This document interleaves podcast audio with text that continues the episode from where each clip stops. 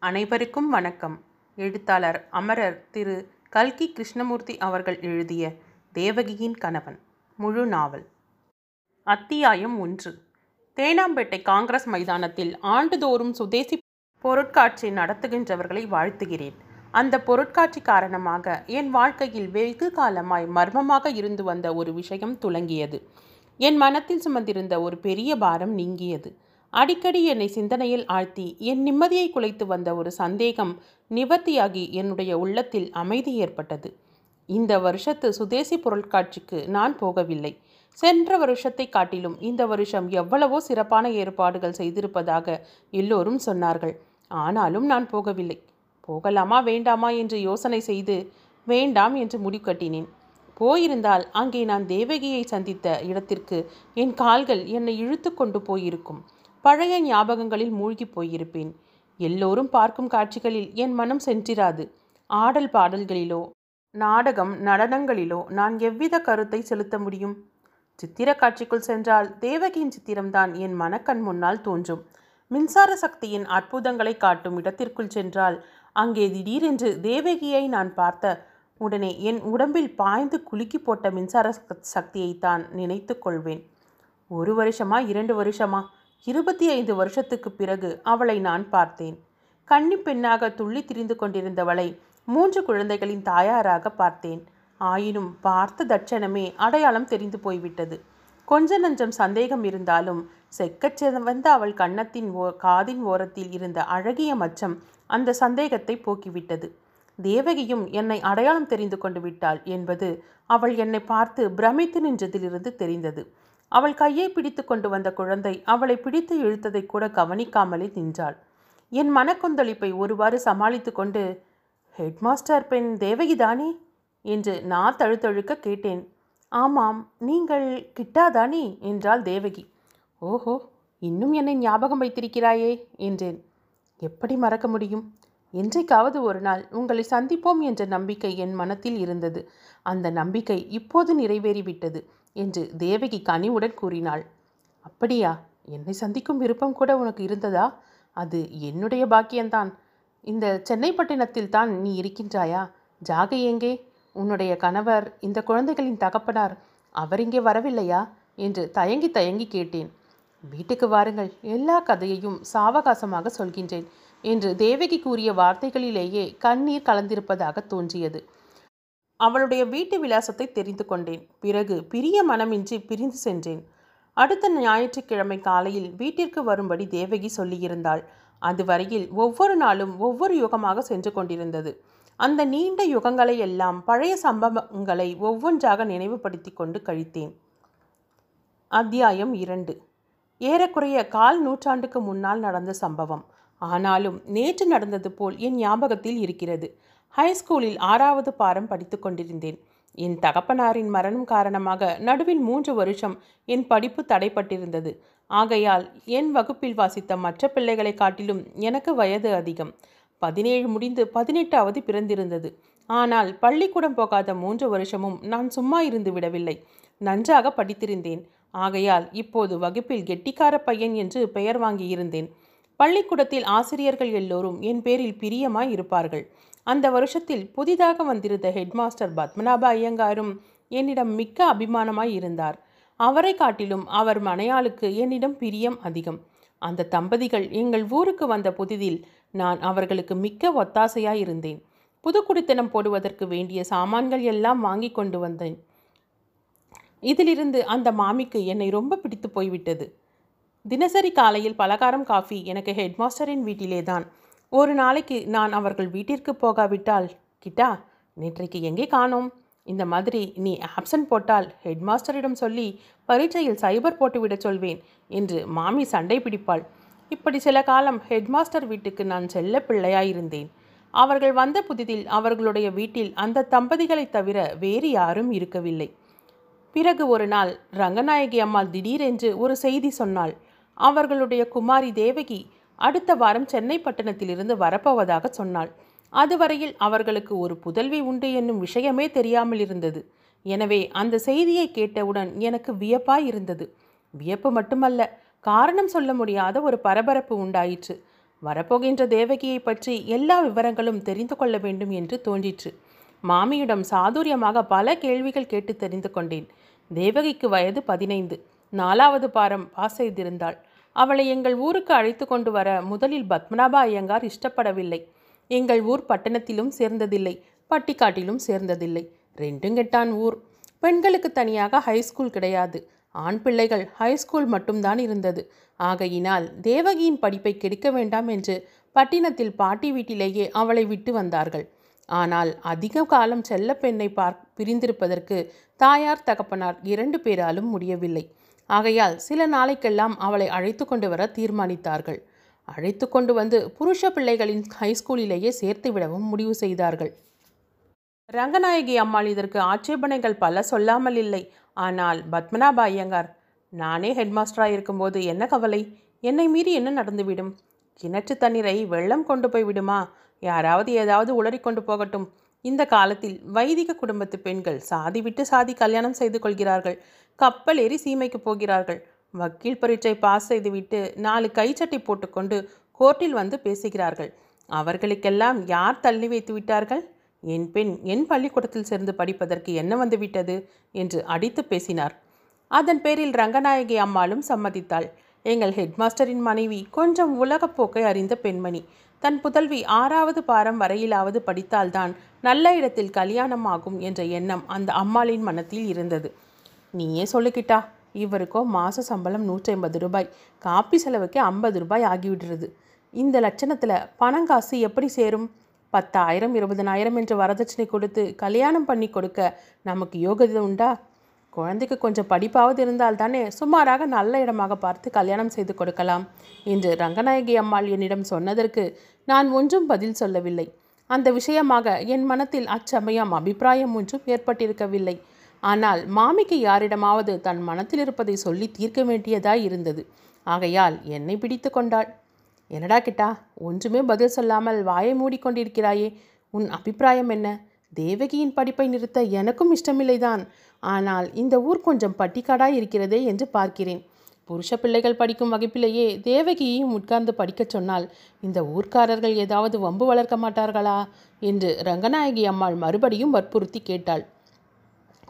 நீங்கள் எதற்காக கவலைப்படுகிறீர்கள் மாமி? ஹெட்மாஸ்டருக்கு தெரியாத விஷயமா? அவர் செய்யும் ஏற்பாடு சரியாகத்தான் இருக்கும் என்று நான் சொல்லி வைத்தேன். என்னதான் அவர் எல்லாம் தெரிந்தவராயிருந்தாலும் இந்த விஷயம் நன்றாக யோசித்து செய்ய வேண்டிய காரியம் அல்லவா? எந்த பக்கம் பார்த்தாலும் தர்ம சங்கடமாய் இருக்கிறது. எனக்கும் சரி அவருக்கும் சரி. குழந்தையை விட்டு விட்டு பிரிந்திருக்க முடியவில்லை. தூங்குவதற்கு கண்ணை மூடினால் தேவகிதான் கனவிலே வந்து நிற்கிறாள். எங்கள் விஷயம்தான் இப்படி என்றால் குழந்தையும் நான் வந்து விடுகிறேன் என்று கடிதத்துக்கு மேல் கடிதமாக எழுதுகிறாள். பெண் கல்வி பெண் கல்வி என்று வாய் கொண்ட மட்டும் எல்லோரும் கூச்சல் போடுகின்றார்களே. இந்த ஊரில் பெண்களுக்கு என்று ஒரு ஹைஸ்கூல் இல்லை பாரேன் என்றாள் மாமி. இந்த ஊரில் பெண்களுக்கு ஹைஸ்கூல் வைத்தால் என்ன பிரயோஜனம் மாமி? பெஞ்சுகளும் நாற்காலிகளும் தான் படிக்க வேண்டும். இந்த ஊர் பெண்கள் யாரும் நாலாவது வகுப்புக்கு மேல் தாண்டி வருவதே இல்லை என்றேன் நான். அத்தியாயம் மூன்று. ஹெட்மாஸ்டரும் நானும் தேவகியை அழைத்து கொண்டு வருவதற்கு ரயில்வே நிலையத்திற்கு போயிருந்தோம். தெரிந்த மனிதர்களுடன் தேவகியை கூட்டி ரயிலேற்றி அனுப்புவதாக சென்னையிலிருந்து கடிதம் வந்திருந்தது. ரயில் எப்போது வரப்போகிறது என்று எனக்கு ஒரே ஆவலாய் இருந்தது. கடைசியாக ரயில் வந்தது. நாங்கள் நின்ற இடத்துக்கு எதிரிலேயே தேவகி இருந்த வண்டியும் நின்றது. ரயிலுக்கு வெளியே முகத்தை நீட்டி ஹெட்மாஸ்டரை பார்த்து கையை ஆட்டிய பெண்ணை பார்த்ததும் அவள்தான் தேவகி என்று எனக்கு தெரிந்துவிட்டது. கோண வகிடும் சுருட்டை மயிரும் குறுகுருவென்ற முகமும் கருப்பான புருவமும் கண்ணிமயமாக தோன்றிய தேவகியின் முகத்தை ரயில் சட்டங்களுக்கு நடுவில் அன்றைக்கு எப்படி பார்த்தேனோ அப்படியே இன்றைக்கும் ஞாபகத்திற்கு வருகிறது. அப்பா வந்துவிட்டேன் என்று சொன்ன அவளுடைய குரலை கேட்டதும் என் நெஞ்சு மேலெழுந்து தொண்டையை அடைத்தது போன்ற உணர்ச்சி ஏற்பட்டது. ரயிலில் இருந்து தேவகி கீழே இறங்கியதும் எனக்கு என்ன தோன்றிச்சு தெரியுமா? மாமி சுத்த பைத்தியம். இப்படி ரம்பை மேனகையெல்லாம் தோற்று போகும்படி அழகு படைத்த பெண்ணுக்கு கல்யாணம் ஆவதை பற்றியா கவலைப்படுவது? இவளுக்கு படிப்பு இருந்தால்தான் கல்யாணம் ஆகுமா பத்தாயிரம் இருபதாயிரம் வரதட்சணை இந்த பெண்ணுக்கா கொடுக்க வேண்டும்? பைத்தியக்காரத்தனம்தான். இவளை கல்யாணம் செய்து கொள்கின்றவன் அல்லவா? இவளை பெற்றவர்களுக்கு பத்தாயிரம் இருபதனாயிரம் பணம் கொடுக்க வேண்டும். அப்படி கொடுத்தாலும் அது இவளுக்கு ஈடாகுமா? என்று இப்படியெல்லாம் என் மனம் நினைத்தது. ரயில்வே ஸ்டேஷனிலிருந்து வெளியேறிய போது தேவகியின் பெட்டியை நான் தூக்கி கொண்டு போனேன். அப்படி அவளுடைய பெட்டியை தூக்கியது எனக்கு பெருமையாய் இருந்தது ஜட்கா வண்டியின் முதலில் தேவகியை ஏறச் சொல்லிவிட்டு ஹெட்மாஸ்டர் ஏறிக்கொண்டார். பிறகு என்னையும் ஏறிக்கொள்ளச் சொன்னார். நான் தயக்கத்துடன் ஏறி உட்கார்ந்தேன். வண்டி நகரத் தொடங்கியதும் இவர் யாரப்பா? என்றாள் தேவகி. அதுவரையில் யாருமே என்னை பற்றி இவ்விதம் மரியாதையாக பேசியதில்லை. எங்கள் ஊரில் சிறு பெண்கள் கூட புருஷ பிள்ளைகளை அவன் இவன் என்றுதான் சொல்வார்கள். தேவகி எனக்கு மரியாதை கொடுத்து பேசியது எனக்கு அளவில்லாத பெருமையையும் மகிழ்ச்சியையும் அளித்தது. பட்டணத்தில் வளர்ந்த பெண்களின் நாகரிகம் எப்படியும் உயர்வுதான் என்று எண்ணிக்கொண்டேன். எப்போதும் சலசலவென்று ப பேசும் பழக்கமுடைய எனக்கு அன்றைக்கு அந்த ஜட்கா வண்டியில் போகும்போது எதனாலோ பேசவே தோன்றவில்லை. தகப்பனாரும் மகளும் பேசுவதை கேட்டுக்கொண்டு மௌனமாயிருந்தேன். நடுவில் ஒரு தடவை தேவகி இவருக்கு ரொம்ப சங்கோச்சம் போலிருக்கிறது. பேசாமல் வருகிறாரே என்றாள். அதெல்லாம் ஒன்றுமில்லை. அப்பாவும் பெண்ணும் பேசும்போது நடுவில் குறுக்கிட வேண்டாம் என்று இருக்கிறான். உன் அம்மாவுக்கு இவன் செல்ல பிள்ளை. எதற்கெடுத்தாலும் கிச்சாமியை அனுப்புங்கள் என்பாள். இவனால் எனக்கு வீட்டு விஷயமான கவலையே இல்லாமல் இருக்கிறது என்றார் ஹெட்மாஸ்டர். அவரிடம் அப்போது எனக்கு எல்லை கடந்த நன்றி உணர்ச்சி உண்டாயிற்று. ஹெட்மாஸ்டர் குடியிருந்த வீட்டின் வாசலில் சில மந்தாரை பவழமல்லி முதலிய புஷ்பச் செடிகளுக்கு மத்தியில் ஒரு பழைய காலத்து ஜாதி முல்லை கொடியும் வளர்ந்து படர்ந்து பூத்து கொண்டிருந்தது. ஓடி வந்து விழுந்து விடுவாளோ என்று தோன்றும்படி ஒல்லியான தேகத்துடன் தேவகி அந்த வீட்டுக்குள் புகுந்தபோது பெண்களை பூங்கொடி என்று சொல்வதின் பொருத்தம் எனக்கு விளங்கிற்று. இன்றைக்கு கூட நான் தேவகியை பற்றி நினைத்தால் அந்த சாதி முல்லை கொடியும் அதில் பூத்திருந்த மலர்களின் மனமும் சேர்ந்து எனக்கு ஞாபகம் வருகின்றன. அத்தியாயம் நான்கு.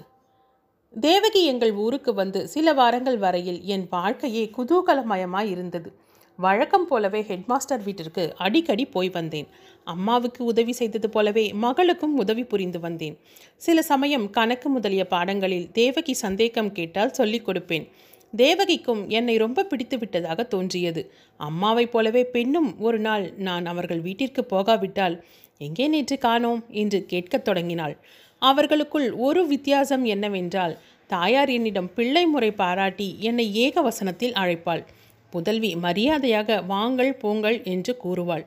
இவ்விதம் சில காலம் நான் ஆனந்தமயமான வானுலகத்தில் சஞ்சரித்து வாழ்ந்து வந்தேன். திடீரென்று அந்த வானில் கருமேகம் ஒன்று தோன்றியது. முதலில் சிறியதாக தோன்றியது. வர வர பெரிதாகி படர்ந்தது. இடியும் மின்னலும் புயலும் மழையும் தொடர்ந்து வந்தன. தேவகி எங்கள் பள்ளிக்கூடத்தில் ஐந்தாவது பாரத்திலே சேர்ந்தாள். வகுப்பில் எல்லா பிள்ளைகளும் பெஞ்சில் உட்கார்ந்திருப்பார்கள். தேவகிக்கு மட்டும் சற்று தள்ளி ஒரு தனி நாற்காலி போடப்பட்டிருக்கும். அதில் அவள் உட்கார்ந்து கொள்வாள். இதை குறித்து சில மாணாக்கர்கள் ஒருவிதமாக பேசுவதுண்டு என்று எனக்கு தெரிய வந்தது. பராபரியாக கேள்விப்பட்டேனே என்று என் காதில் அத்தகைய பேச்சு எதுவும் விழாமல் கொஞ்ச நாள் வரையில் இருந்தது. ஆகையால் மனத்திற்குள் ஆத்திரப்பட்டேன். தவிர அதை பற்றி நான் ஒன்றும் சொல்ல முடியவில்லை. கடைசியாக ஒரு நாள் என் காது பட கேட்டுவிட்டேன். ஆறாவது பாரத்தில் இரண்டு வருஷம் தேராமல் மூன்றாவது வருஷம் படித்த ஒரு பையன் இருந்தான். அவன் பெயர் வைத்தியநாதன். பணக்கார வீட்டு பிள்ளை அகம்பாவம் பிடித்தவன். வம்பு பேச்சு பேசும் வழக்கம் ரொம்ப உண்டு. ஆசிரியர்களை பற்றி கூட சில சமயம் கண்ணா பின்னாவென்று மரியாதை குறைவாக பேசுவான். அவனோடு நான் சவகாசமே வைத்துக்கொள்வதில்லை ஒரு நாள் நான் ஹெட்மாஸ்டர் வீட்டிற்கு போய்விட்டு ஹாஸ்டலுக்கு திரும்பி வந்து கொண்டிருந்த போது வைத்தியநாதனும் இன்னொரு பையனும் சாலை ஓரத்தில் நின்று பேசிக் கொண்டிருந்தார்கள். என்னை சுட்டிக்காட்டி வைத்தியநாதன் ஏதோ சொன்னான். இன்னொரு பையன் ஓஹோ என்று சிரித்தான். அதை கூட நான் பொருட்படுத்தவில்லை. நான் பாட்டுக்கு சாலையின் இன்னொரு ஓரமாக போனேன். ஆனால் வைத்தியநாதருக்கு அன்றைக்கு ஏதோ பிசாசு பிடித்திருந்தது. ஆகையால் என் காதில் விழும்படி அவன் ஹெட்மாஸ்டர் பெண் தேவகியை பற்றி பேசினான். என்னையும் அவளையும் சேர்த்தே பேசினான். என்ன பேசினான் என்று இங்கே எழுதி என் பேனாவையும் காகிதத்தையும் கரைப்படுத்த நான் விரும்பவில்லை. அதை கேட்டேனோ இல்லையோ? எனக்கு ஆவேசம் வந்துவிட்டது. அவ்வளவு தைரியமும் தேகபலமும் எனக்கு எப்படி அச்சமயம் வந்தன என்பதை நினைத்தால் இப்போது கூட வியப்பாயிருக்கிறது. ஒரே பாய்ச்சலில் அவன் அருகில் சென்று அவனது கன்னத்தில் பளீர் என்று ஓர் அறை விட்டேன். வைத்தி நல்ல தடியன் ஃபுட்பால் நன்றாக ஆடுவான். கார்பந்து ஆடி ஆடி காலில் அவனுக்கு வைரம் பாய்ந்திருந்தது. என்னை ஒரு உதை விட்டான். என் முழங்காலில் பட்டு பிராணனே போய்விட்டது. ஆயினும் நான் பணிந்து விடவில்லை. இரண்டு பேரும் சிறிது நேரம் வந்த யுத்தம் செய்தோம். வீதியில் விழுந்து புரண்டோம். வைத்தியன் கழுத்தை பிடித்து நெரிக்க ஆரம்பித்தான். எனக்கு மூச்சு திணற ஆரம்பித்து விட்டது. நல்ல வேளையாக அந்த சமயத்தில் எங்கள் பள்ளிக்கூட ஆசிரியர் ஒருவர் வந்தார். ஹெட்மாஸ்டரை காட்டிலும் அவர் பிள்ளைகளின் கட்டுப்பாட்டை நிலைநிறுத்துவதில் கண்டிப்பானவர். அவர் எங்கள் அருகில் வந்து அதட்டியதும் இருவரும் சண்டையை நிறுத்தினோம். இருவரையும் அவர் கடுமையாக திட்டிவிட்டு பள்ளிக்கூடம் வந்ததும் தண்டிக்கப் போவதாக சொன்னார். வைத்தி உடனே என் பேரில் தப்பில்லை சார். நான் பாட்டுக்கு சுந்தரத்துடன் பேசிக்கொண்டிருந்த போது இவன்தான் வலுச்சட்டிக்கு இழுத்தான். திடுதிடுவென்று வந்து என் கன்னத்தில் பளீர் என்று அறைந்தான் சுந்தரத்தை வேண்டுமானால் கேட்டு பாருங்கள் என்றான். சுந்தரத்தை கேட்பதென்ன? இவனையே கேட்கின்றேன். வைத்தி சொல்வது உண்மையா? என்று என்னை பார்த்து ஆசிரியர் அதட்டி கேட்டார். நான் பதில் சொல்லாமல் திகைத்து நின்றேன். வைத்தி கூறியது என்னவோ உண்மைதான். முதலில் வைத்தியின் கன்னத்தில் அறைந்தவன் நான் தான் ஆனால் எதற்காக? அந்த காரணத்தை வெளியிட்டுச் சொல்ல எனக்கு இஷ்டமில்லை. அதை சொல்வதைக் காட்டிலும் ஆசிரியரின் தண்டனையை பெறுவதற்கு மற்றவர்களிடம் அவமானப்படுவதற்கும் தயாராயிருந்தேன். தேவகியையும் என்னையும் சேர்த்து வைத்தி பேசிய ஆபாச வார்த்தைகளை எப்படி நான் திருப்பிச் சொல்வேன்? சொன்னால் அந்த பேச்சு ஊரெல்லாம் ஒரு நிமிஷத்தில் பரவிவிடுமே. அதைவிட என் நாவை துண்டித்து விடுவதே மேல் என்று நினைத்தேன். உதவி தலைமை ஆசிரியர் தக ஜெகதீஷ் ஐயர் ஹெட்மாஸ்டரிடம் ந எங்கள் தெருச்சண்டையை பற்றி சொல்லிவிட்டார். ஹெட்மாஸ்டர் என்னை அழைத்து விசாரித்தார். வைத்தியுடன் வலுச்சண்டைக்கு போனதற்கு காரணம் கேட்டார். நான் சொல்ல மறுத்தேன். வேறு யாரிடம் சொன்னாலும் அவரிடம் சொல்லக்கூடாதல்லவா? கடைசியில் இந்த தடவை மன்னித்து விட்டேன். இனிமேல் இப்படியெல்லாம் செய்யாதே என்று எச்சரித்தார். அத்துடன் அச்சம்பவம் முடிந்து விட்டதாக தோன்றியது. ஆனால் ஹெட்மாஸ்டர் என்னை நடத்திய பழைய முறையில் சீக்கிரத்திலேயே வித்தியாசத்தை கண்டு கொண்டேன் பழைய அபிமானமும் நம்பிக்கையும் என்னிடம் இல்லை என்றே தோன்றியது. அவர்களுடைய வீட்டுக்கு நான் வருவதை கூட அவ்வளவாக அவர் விரும்பவில்லை என்று காணப்பட்டது. அதை காட்டிலும் முக்கியமாக நானும் தேவகியும் பேசுவதை பார்த்தால் ஹெட்மாஸ்டரின் முகம் சுருங்கிற்று. தேவகி என்ன வீண் பேச்சு? போய் பாடத்தை படி என்பார். இது மட்டுமல்லாமல் என்னிடம் அவர் தனிமையில் பேச நேரும்போது கிருஷ்ணசாமி தேவகிக்கு ஒரு நல்ல வரன் பார்த்து கொண்டிருக்கிறேன். நான் வாழ்க்கையில் ரொம்பவும் வறுமையால் கஷ்டப்பட்டவன். தேவகியையாவது நல்ல பணக்கார பிள்ளைக்கு பார்த்து கொடுத்துவிட விரும்புகின்றேன். பணக்கார பிள்ளையாயிருந்தால் மட்டும் போதாது. குறைந்தது பிஏ படித்தவனாக இருக்க வேண்டும்.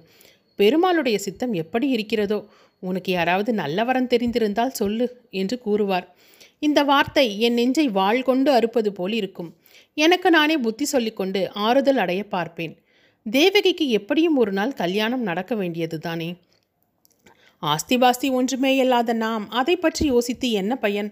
நமக்கு படிப்பும் கொஞ்சம் பிஏ வ வகுப்பை எட்டி பார்க்கவும் முடியாது. வ வயது பொருத்தம் கூட இல்லை. பின்னே எதற்காக கவலைப்பட வேண்டும்? ஹெட்மாஸ்டர் சொல்வது நியாயந்தானே என்று பலவிதமாக எண்ணி யோசித்து முடிவு செய்வேன். ஆனாலும் தேவகிக்கு கல்யாணம் நடக்கப் போவது என்ற எண்ணம் என் மனத்தில் ஏதோ ஒரு வேதனையை கொடுத்து கொண்டிருந்தது. வைத்திக்கும் எனக்கும் சண்டை எழுந்த காரணத்தை பற்றி ஹெட்மாஸ்டருக்கு தெரிந்திருக்குமோ? ஒருவேளை சுந்தரம் சொல்லியிருப்பானோ என்று எண்ணி எண்ணி என் உள்ளம் தத்தளித்தது. அல்லது வைத்தியே ஒருவேளை ஏதாவது உளறியிருக்கலாம். குற்றத்தை என் பேரில் சுமத்தி இருக்கலாம். ஆனாலும் அதை பற்றி யாரிடமும் பேசவோ கேட்கவோ முடியவில்லை. சண்டைக்கு பிறகு வைத்தியும் நானும் பேசுவதே இல்லை. என்னை பற்றி அவன் நான் இல்லாத சமயங்களில் ஏதேதோ கோல் சொல்லி அவதூறு பேசி வருகிறான் என்று தெரிந்திருந்தது.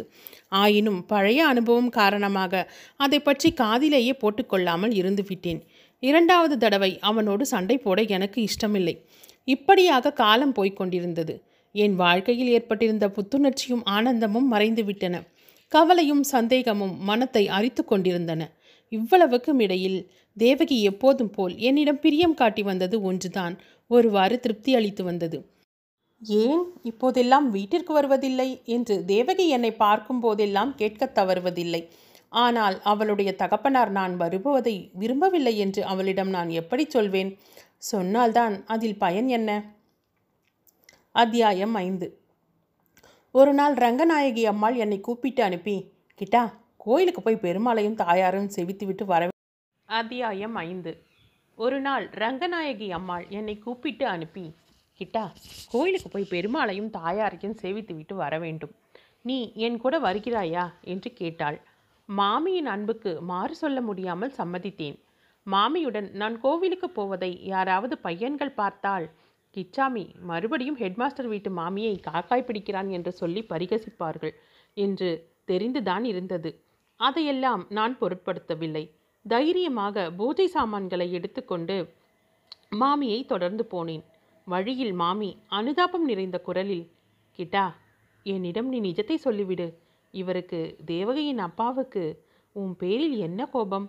நீ என்ன அப்படிப்பட்ட குற்றத்தை செய்துவிட்டாய் எதுவாயிருந்தாலும் என்னிடம் சொல்லிவிடு. நான் அவரிடம் பேசி சரிப்படுத்துகிறேன் என்றாள். மாமியின் அன்பு என்னை உருக்கிவிட்டது. அழமாட்டா குறையாக நான் உண்மையை சொல்லிவிட்டேன். உண்மை என்றால் வைத்தியநாதன் உளறியதை அப்படியே சொல்லவில்லை. ஒரு மாதிரி அவனுடைய வம்பு பேச்சை பற்றி குறிப்பாக சொல்லி அதனால் நேர்ந்த சண்டையை பற்றியும் சொன்னேன். இதை கேட்ட மாமி அழகா இருக்கிறது. இதற்குத்தானா உன் பேரில் எரிந்து விழுகிறார்? ஊரிலே நாலு காலடிகள் ஏதாவது பேசிக்கொண்டுதான் இருப்பார்கள். இப்படி நடக்கலாம் என்று நான் எதிர்பார்த்தது தானே இந்த பட்டிக்காட்டு ஊரில் புருஷ பிள்ளைகளின் பள்ளிக்கூடத்தில் தேவகியை சேர்க்கலாமா? என்று அப்போதே நான் சொன்னேன். அதை கேட்காமல் சேர்த்து விட்டார். இப்போது உன் பேரில் கோபித்து கொண்டு என்ன பயன்? ஹெட்மாஸ்டர் என்னமோ நான் ரொம்ப நல்லவர்தான். ஆனால் கேட்பார் பேச்சை கேட்கும் சுபாவம் கொஞ்சம் உண்டு. அந்த உதவி தலைமை வாத்தியார் ஜெகதீசையர் ஏதோ இல்லாததும் பொல்லாததும் சொல்லி வத்தி வைத்திருக்கிறார். நீ பாவம். என் வயிற்றில் பிறந்த பிள்ளை மாதிரி எவ்வளவோ விசுவாசமாய் இருந்தாய். தேவகிக்கு உடன் பிறந்த தம்பி தமையன் ஒருவரும் இல்லையே என்ற குறை எனக்கு உண்டு. அந்த குறை தீரும்படி நீ அவளுடைய கூட பிறந்த தமையன் மாதிரி பிரியமாக இருந்தாய். பாவம். ஊரில் உள்ளவர்கள் சேர்ந்து உன்னை ஆக ஒட்டாமல் அடித்து விட்டார்கள். ஆனால் நீ கொஞ்சம் கூட கவலைப்படாதே. நான் இவரிடம் சொல்லி சரிப்படுத்தி விடுகிறேன். பெருமாள் சந்நிதியிலும் தாயார் சந்நிதியிலும் நான் இன்றைக்கு உனக்காகவே வேண்டிக் கொள்ளப் போகிறேன் என்றாள். அந்த அன்பான வார்த்தைகளினால் என் மனம் மேலும் முருகிவிட்டது பெருமாளையும் தாயாரையும் சேவிக்கும் போது அன்றைக்கு நானும் அவ்விதமே வேண்டிக்கொண்டேன் ஹெட்மாஸ்டருக்கு என் பேரில் இருந்த அன்பும் மதிப்பும் முன்போலவே ஏற்பட வேண்டும் என்று பிரார்த்தித்தேன். என்னுடைய பிரார்த்தனையும் மாமியின் பிரார்த்தனையும் வீண் போகவில்லை. சில நாளைக்கெல்லாம் ஹெட்மாஸ்டர் பழையபடி என்மேல் பிரியமாய் இருக்கத் தொடங்கினார். இது எனக்கு எல்லையற்ற மகிழ்ச்சி தந்தது. ஆயினும் நான் ஊருக்கு பயந்து அதாவது மற்ற பையன்களின் வம்பு பேச்சுக்கு பயந்து கொஞ்சம் ஜாக்கிரதையாகவே நடந்து கொண்டேன். முன்போல் தினசரி இரண்டு வேளையும் ஹெட்மாஸ்டர் வீட்டுக்கு போவதில்லை. அடியோடு போகாமல் இருப்பதும் இல்லை. வாரத்திற்கு இரண்டு மூன்று தடவை போய் பார்த்து பேசிவிட்டு வருவேன். தேவகியாவது மாமியாவது கேட்டால் இந்த வருஷம் எஸ்எஸ்எல்சி பரீட்சைக்கு போக வேண்டும் அல்லவா பாடங்கள் கஷ்டமாயிருக்கின்றன. ஸ்ரத்தையாக படிக்க வேண்டி இருக்கிறது படித்து நல்ல மார்க் வாங்கி பாஸ் செய்தால் பள்ளிக்கூடத்துக்கு கிதாப் உண்டாகும். ஹெட்மாஸ்டருக்கும் நல்ல பெயர் ஏற்படும் என்று பதில் சொல்வேன். ஆனால் ஹெட்மாஸ்டரிடமும் அவருடைய குடும்பத்தாரிடமும் என் மனதில் ஏற்பட்டிருந்த அபிமானம் மட்டும் எள்ளளவும் குறையவில்லை. இப்படி சில மாதங்கள் சென்றன. அரை வருஷ பரீட்சை முடிந்து கிறிஸ்மஸ் விடுமுறையும் வந்தது. தை மாதம் பிறந்தது. தை பிறந்தால் வழி பிறக்கும் என்று ஒரு ப பழமொழி உண்டல்லவா? எனக்கும் ஒரு வழி பிறந்தது. அதாவது ஹெட்மாஸ்டர் வீட்டின் முன்போல் நெருக்கமான பழக்கம் ஏற்படுவதற்கு ஒரு வழி பிறந்தது. அது தேவகிக்கு கல்யாணம் நிச்சயமான செய்திதான். கிறிஸ்மஸ் விடுமுறைக்காக நான் கிராமத்திற்கு போய்விட்டு திரும்பியதும் இந்த செய்தியை அறிந்தேன். ஹெட்மாஸ்டரும் அவர் மனையாளும் எனக்கு ஆள்மேல் ஆள் விட்டார்கள். நானும் அவசரமாய் அவர்கள் வீட்டுக்கு போனேன். தேவகிக்கு கல்யாணம் நிச்சயமாகி இருக்கிறது என்கின்ற செய்தியை குதூகலத்துடன் சொன்னார்கள். வரனும் ரொம்ப நல்ல வரன் என்று தெரிந்தது. எங்கள் ஹெட்மாஸ்டர் மிக நல்ல மனிதர். அவருடைய மனையாளோ மகா உத்தமி. அப்படிப்பட்ட தம்பதிகளுடைய ஆசை நிறைவேறாமற் போகுமா? உங்களுடைய குணத்துக்காகத்தான் இவ்வளவு நல்ல வரன் கிடைத்தது என்று சொன்னேன். பையன் ஒரு தாசில்தாருடைய மகன். பிஏ படித்து கொண்டிருந்தான். வரதட்சணை கூட அதிகம் கேட்கவில்லையாம். பெண்ணின் அழகையும் சமர்த்தையும் பார்த்து அதிக நிபந்தனை ஒன்று போடாமல் கல்யாணத்திற்கு ஒப்புக்கொண்டு விட்டார்களாம். முன்பே எல்லாம் தேவகிக்கு கல்யாணம் என்ற பேச்சு எனக்கு கிளேசத்தை அளித்தது என்று சொன்னேன் அல்லவா? இப்போது கல்யாணம் நிச்சயமாகிவிட்டது என்று தெரிந்ததும் எனக்கு எந்த விதமான கிளேசமும் ஏற்படவில்லை. என் தலையிலே இருந்த சுமையும் இருதயத்தை அமுக்கிய பாரமும் இறங்கிவிட்டது போன்ற உணர்ச்சி உண்டாகி குதூகலம் ஏற்பட்டது. தேவகியின் சமர்த்துக்கும் அழகுக்கும் இவ்வளவு நல்லவரனுக்கு கல்யாணமாக வேண்டியது நியாயம்தான். பத்மநாப ஐயங்கார் ரங்கநாயகி அம்மாளின் உத்தம குணத்துக்கு அவர்களுக்கு இப்படிப்பட்ட மாப்பிள்ளை கிடைக்க வேண்டியதும் நியாயம்தான். எல்லாம் கடவுளுடைய கருணை. பெருமாளையும் தாயாரையும் ரங்கநாயகி அம்மாள் சேவித்ததன் பலன் கைமேல் கிடைத்துவிட்டது. எனக்கும் ஒரு பெரிய பொறுப்பு தீர்ந்தது. ஹெட்மாஸ்டரிடம் நான் கொண்டிருந்த பக்திக்கு எவ்விதமான களங்கமும் சொல்வதற்கு இனிமேல் யாரும் துணிய மாட்டார்கள் அல்லவா? இத்தகைய எண்ணங்களினால் நான் அளவில்லாத உற்சாகமடைந்து கல்யாண ஏற்பாடுகளில் தீவிரமாக ஈடுபட்டேன். முன்போல் பெரும்பாலும் ஹெட்மாஸ்டர் வீட்டிலேயே காலங்கழிக்கத் தொடங்கினேன். பந்தலை அப்படி போட வேண்டும் மேளத்துக்கு இன்னாரை சொல்ல வேண்டும் சமையலுக்கு இன்னாரை ஏற்பாடு செய்ய வேண்டும் இன்னின்ன சாமான்களை இன்னின்ன இடத்தில் வாங்கி சேகரம் செய்ய வேண்டும் கல்யாண கடுதாசி இப்படி அச்சடிக்க வேண்டும் என்பதை பற்றியெல்லாம் இடைவிடாமல் மாமியுடன் விவாதித்து வந்தேன். கல்யாண ஏற்பாடுகளும் சம்பந்தமாக என்னால் இயன்ற ஒத்தாசைகளையும் மாமிக்கு செய்து வந்தேன். ஆனால் இந்த கல்யாண ஏற்பாடுகளிலும் பேச்சுவார்த்தைகளிலும் கொஞ்சம் கூட உற்சாகம் காட்டாமல் இருந்தாள் தேவகி. எனக்கு கல்யாணத்திற்கு இப்போது என்ன அவசரம்? அம்மாவும் அப்பாவும் பைத்தியம் பிடித்து அலைகிறார்கள். கொஞ்சம் கூட எனக்கு பிடிக்கவில்லை என்று தேவகி அடிக்கடி சொன்னாள். சாதாரணமாக கன்னி பெண்கள் எல்லோருமே கல்யாண பேச்சு வந்தால் இப்படி பிடிக்காதது போல காட்டிக்கொள்வதுண்டு தேவகியும் அவ்விதம்தான் வெளிக்குச் சொல்கிறாள் என்று முதலில் நினைத்தேன். அவள் அப்படி பேசும் போதெல்லாம் பரிகசித்து சிரித்தேன். போக போக தேவகி உண்மையாகவே கல்யாணத்தை ஆட்சேபிக்கிறாளோ என்ற சந்தேகம் உதித்தது. அப்போது அவளிடம் எதிர்க்கட்சி பேசி புத்திமதியும் சொன்னேன். உன் தாயார் தகப்பனாருக்கு நீ ஒரே பெண். உனக்கு காலாகாலத்தில் கல்யாணம் பண்ணி பார்க்க வேண்டும் என்று அவர்களுக்கு ஆசை இராதா? அதை நீ ஆட்சேபித்து என்ன லாபம்? இந்த மாதிரி வரந்தான் சுலபத்தில் கிடைக்குமா? பையன் பிஏ படிக்கிறானாம் என்று வரனை பற்றி வர்ணிக்கத் தொடங்கினேன். அதற்கு தேவகி பிஏ என்றால் அவ்வளவு அதிசயமா? எத்தனையோ ஆயிரம் பேர் பிஏ படிக்கிறார்கள். கல்யாணம் செய்து கொள்ள எனக்கு இஷ்டம் இருக்க வேண்டாமா? இந்த காலத்தில் பெண்கள் விடுதலை என்றும் அதுவென்றும் இதுவென்றும் பேசுகிறார்களே. நான் கல்யாணம் வேண்டாம் என்று சொல்லும்போது என்னை நிர்பந்தப்படுத்துவது என்ன நியாயம்? எல்லாம் தெரிந்த எங்கள் அப்பாவே இப்படி சொல்கிறது தான் எனக்கு அர்த்தமாகவில்லை. நீங்களாவது என் அப்பா அம்மாவிடம் கொஞ்சம் எனக்காக பேசுவீர்கள் என்று நினைத்தேன். நீங்களும் அவர்களுடைய கட்சி பேசுவது எனக்கு ஆச்சரியமாக இருக்கிறது என்றாள். இதை கேட்டதும் எனக்கு உண்மையாகவே கொஞ்சம் தயக்கம் உண்டாகிவிட்டது. ஒருவேளை தேவகிக்கு இஷ்டமில்லாத பையனுக்கு அவளை பலவந்தமாக கல்யாணம் செய்து கொடுத்துவிட பிரயத்தனம் செய்கின்றார்களோ என்ற கவலை ஏற்பட்டது. ஆமாம் தேவகி அந்த பையனை உனக்கு உண்மையாகவே பிடிக்கவில்லையா என்ன? அப்படியானால் என்பதற்குள் அப்படியானாலும் இல்லை இப்படியானாலும் இல்லை. அந்த பையனை எனக்கு பிடிக்கிறதா இல்லையா என்ற கேள்வி எங்கே வந்தது? சாப்பாடே இல்லை என்று சொல்லும்போது இலைப்பொத்தல் என்று புகார். சொன்ன கதையல்லவா இருக்கிறது? எனக்கு கல்யாணம் பண்ணிக்கொள்ளவே இஷ்டமில்லை. பிஏஎல்டி பாஸ் செய்துவிட்டு டீச்சர் உத்தியோகத்துக்கு போய் சுதந்திரமாய் வாழ வேண்டும் என்று எனக்கு விருப்பமாய் இருக்கிறது. மாப்பிள்ளையை பிடித்திருக்கிறதா இல்லையா என்று என்னை கேட்டால் என்ன பிரயோஜனம்? என்னை பார்க்க வந்த பையனை நான் முகம் எடுத்து பார்க்கவே இல்லையே. பின்னே எப்படி பதில் சொல்ல முடியும்? என்றாள். இதிலிருந்து தேவகியின் ஆட்சேபம் எல்லாம் வெளிப்படைக்குத்தான் என்று நான் தீர்மானித்து கொண்டேன். பிறகு இந்த மாதிரியெல்லாம் அசந்தர்ப்பமாய் பேசாதே. கல்யாணம் பண்ணிக்கொள்ளாமல் நன்னறியில் சேர்ந்து விடுவதெல்லாம் ஐரோப்பியர்களுக்கு சரி. இந்துக்களாகிய நமக்கு சரிப்படுமா? இந்த மாதிரி எண்ணத்தை அடியோடு மறந்துவிடு. அப்பா அம்மா சொல்கிறபடி கேளு என்று அழுத்தமாய் புத்திமதி சொல்லத் தொடங்கினேன். இப்போது இப்படித்தான் கல்யாணம் வேண்டாம் என்று சொல்லிக் கொண்டிருப்பாய். நாளைக்கு கல்யாணம் ஆகிவிட்டால் என்னை எல்லாம் திரும்பி கூட பார்க்க மாட்டாய். கிட்டா என்று ஒருவன் இருக்கிறான் என்பதையே மறந்து போய் விடுவாய் என்று சில சமயம் பரிகாசமும் செய்தேன். இந்த மாதிரி நாங்கள் பேசிக்கொண்டிருக்கும் சமயத்தில் ஹெட்மாஸ்டரோ அல்லது மாமியோ வந்துவிட்டால் உடனே தேவகி பேச்சை நிறுத்திவிட்டு யோசனையில் ஆழ்ந்து விடுவாள்.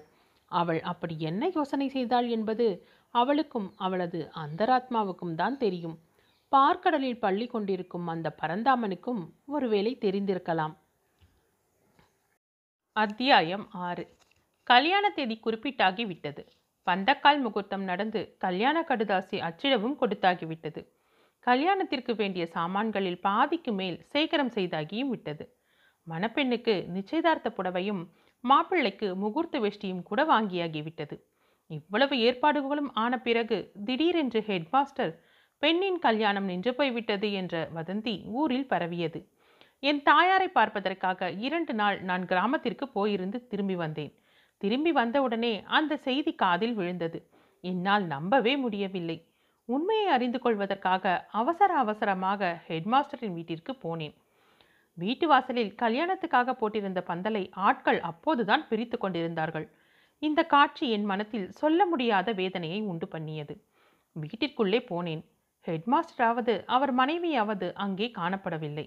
தேவகி மட்டும் கூடத்து ஊஞ்சலில் அமர்ந்து ஆடிக்கொண்டிருந்தாள். சந்திரபிம்பம் போன்ற அவளுடைய முகம் வாடி வதங்கி இருந்தது அவளுடைய தலைமயிர் அவிழ்ந்து தொங்கியது. கன்னங்களில் கண்ணீர் வழிந்தோடியதின் அடையாளங்கள் காணப்பட்டன. தேவகி இது என்ன? பந்தலை ஏன் பிரிக்கிறார்கள்? நான் கேள்விப்பட்டது உண்மையா? என்றேன். ஆமாம் கிட்டா உண்மைதான். கல்யாணம் நின்று போய்விட்டது. நான் வேண்டாம் வேண்டாம் என்று அடித்துக்கொண்டேனே. அதை இவர்கள் கேட்டால்தானே அப்போது நான் சொன்னதை கேட்கவில்லை. இப்போது நன்றாய் அவமானப்பட்டார்கள். இவர்களுக்கு நன்றாய் வேண்டும். இதுவும் வேண்டும் இன்னமும் வேண்டும் என்றாள். தேவகியின் இனிய குரலில் அவ்வளவு குரோதம் எப்படி வந்து புகுந்தது என்று ஆச்சரியப்பட்டேன். என்ன காரணம்? கல்யாணம் ஏன் நின்றது? என்று கேட்டேன். என்ன காரணமோ? என்னை கேட்டால் எனக்கு என்ன தெரியும்? அப்பாவும் அம்மாவும் என்னை பிடுங்கி எடுப்பது போதாது என்று நீ வேறே கேள்வி கேட்பதற்கு வந்துவிட்டாயா என்றாள் தேவகி. கோபத்திலும் ஆத்திரத்திலும் மரியாதை கூட தவறிவிட்டாள். ஆயினும் அதற்காக அவளை குற்றம் சொல்ல என் மனம் இடம் கொடுக்கவில்லை. இந்த சமயத்தில் வீட்டு வாசலில் ஹெட்மாஸ்டரின் குரல் கேட்டது. ஏண்டா இன்னுமா பந்தல பிரிக்கவில்லை? சீக்கிரம் பிரிந்து எரிந்துவிட்டு தொலையுங்களடா என்று பத்மநாப ஐயங்கார் சப்தமிட்டு கத்தினார். அது ஹெட்மாஸ்டரின் குரல்தானா? ஆமாம் அவருடைய குரலேதான். ஹெட்மாஸ்டரின் குரல்தான் அவ்வளவு கர்ண கொடூரமாய் இருக்கிறது. பாவம் ஹெட்மாஸ்டருக்கு மனதில் எவ்வளவு தாபம் ஏற்பட்டிருக்க வேண்டும் என்பது ஊகிக்கக்கூடியதுதானே. அவருக்கு ஆறுதல் சொல்ல வேண்டும் என்றும் என்ன விதமாக ஆறுதல் சொல்வது என்றும் யோசித்தேன். யோசித்து கொண்டே வீட்டு வாசற்பக்கம் போக நாலு அடி எடுத்து வைத்தேன். இதற்குள் பத்மநாப ஐயங்கார் உள்ளே வந்து விட்டார். வந்தவர் என்னை பார்த்தார். ஐயோ அந்த பார்வை சிவபெருமான் நெற்றிக்கண்ணை திறந்து பார்த்து திரிபுரத்தை எடு எரித்து விட்டார் என்பதில் எனக்கு சிறிதும் அதிசயம் கிடையாது. ஆனால் அன்றைக்கு தேவகையின் தகப்பனார் என்னை பார்த்த பார்வை என்னை ஏன் எரிக்கவில்லை என்பதை பற்றிய அதிசயம்தான் இன்னமும் எனக்கு தீரவில்லை. சற்று நேரம் தீ எழும் கண்களால் என்னை பார்த்து கொண்டிருந்தவர் சட்டென்று நிதானித்து சமாளித்து கொண்டு ஓஹோ நீ வேறு துக்கம் விசாரிக்க வந்து விட்டாயா? சரி இங்கே வா என்று சமிக்ஞையும் காட்டிவிட்டு அவருடைய சொந்த அறைக்குள் நுழைந்தார். உடலெல்லாம் பதற நெஞ்சு படபடவென்று அடித்துக்கொள்ள நானும் உள்ளே போனேன். இதற்குள் அவர் நிதானித்து கொண்டு விட்டதாக தோன்றியது. குரலில் அவ்வளவு கடுமை இல்லை சாவதானமாகத்தான் பேசினார். ஆனால் அவர் கூறிய விஷயம் என்னை கதிகலங்க அடித்துவிட்டது கிருஷ்ணசாமி நான் சொல்வதை சரியாக வாங்கிக்கொள். பதில் பேசாதே. இனிமேல் நீ இந்த ஊரில் என்னுடைய பள்ளிக்கூடத்தில் படிக்க சௌகரியப்படாது. நியாயமாக உன்னை பள்ளிக்கூடத்திலிருந்து டிஸ்மிஸ் செய்ய வேண்டும். அதற்கு வேண்டிய முகாந்திரம் இருக்கிறது. ஆனால் நீ தகப்பன் இல்லாத ஏழை பையன். நீ எப்பேற்பட்ட பெரிய தீங்கு செய்திருந்த போதிலும் உன்னை அடியோடு கெடுத்துவிட எனக்கு விருப்பமில்லை. நாளைக்கு பள்ளிக்கூடம் வந்தாயானால் உனக்கு டிரான்ஸ்ஃபர் சர்டிஃபிகேட் கொடுத்து விடுகிறேன். எப்படியும் இந்த வருஷம் போனது போனது தான் அடுத்த வருஷத்தில் வேறு எந்த ஊர் ஹைஸ்கூலிலாவது சேர்ந்து படி. இங்கே செய்தது போல் அயோக்கியத்தனம் செய்யாமல் யோகியமாக நடந்து கொள் என்னால் உன்னை மன்னிக்க முடியாது. கடவுளிடம் மன்னிப்பு கேட்டுக்கொள்கிறேன். கடவுளின் கருணை எல்லையற்றது. அவர் ஒருவேளை உன்னை மன்னித்தாலும் மன்னிக்கக்கூடும். மேற்கூறிய வார்த்தைகளை அப்படியே ஹெட்மாஸ்டர் கூறியதாக நான் உறுதி சொல்ல முடியாது. இம்மாதிரி தோரணையில் பேசினார் என்றுதான் சொல்லலாம். ஏற்கனவே கலக்கம் முற்றிருந்த என் மனத்தில் அவர் கூறிய வார்த்தைகள் அவ்வளவு தெளிவாக பதியவில்லை. எல்லாம் ஒரே குழப்பமாயிருந்தது. ஆயினும் விஷயம் என்னவென்று விளங்கிவிட்டது. நான் ஏதோ மன்னிக்க முடியாத பெரிய குற்றம் செய்துவிட்டேன். அதனால் இந்த ஊர் பள்ளிக்கூடத்தில் இனி நான் படிக்க முடியாது. அந்த வருஷம் வேறு ஊர் பள்ளிக்கூடத்தில் போய் ப சேர்ந்து படிக்கவும் முடியாது. ஒரு வருஷம் போனது போனது தான் படிப்பை பற்றி அவ்வளவாக நான் கவலைப்படவில்லை. வாழ்நாளில் ஒரு வருஷம் என்ன பிரமாதம்? ஆனால் ஹெட்மாஸ்டர் என் விஷயத்தில் அவ்வளவு கொடூரமாக நடந்து கொண்டதுதான் சொல்ல முடியாத துன்பத்தை அளித்தது. அப்படிப்பட்ட தண்டனை பெறுவதற்கு நான் குற்றம் என்ன செய்தேன்? குற்றம் என்ன?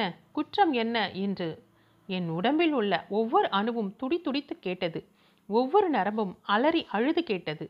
தயங்கி தட்டு தடுமாறி என் நாமம் சார் நான் என்ன குற்றம் செய்தேன்?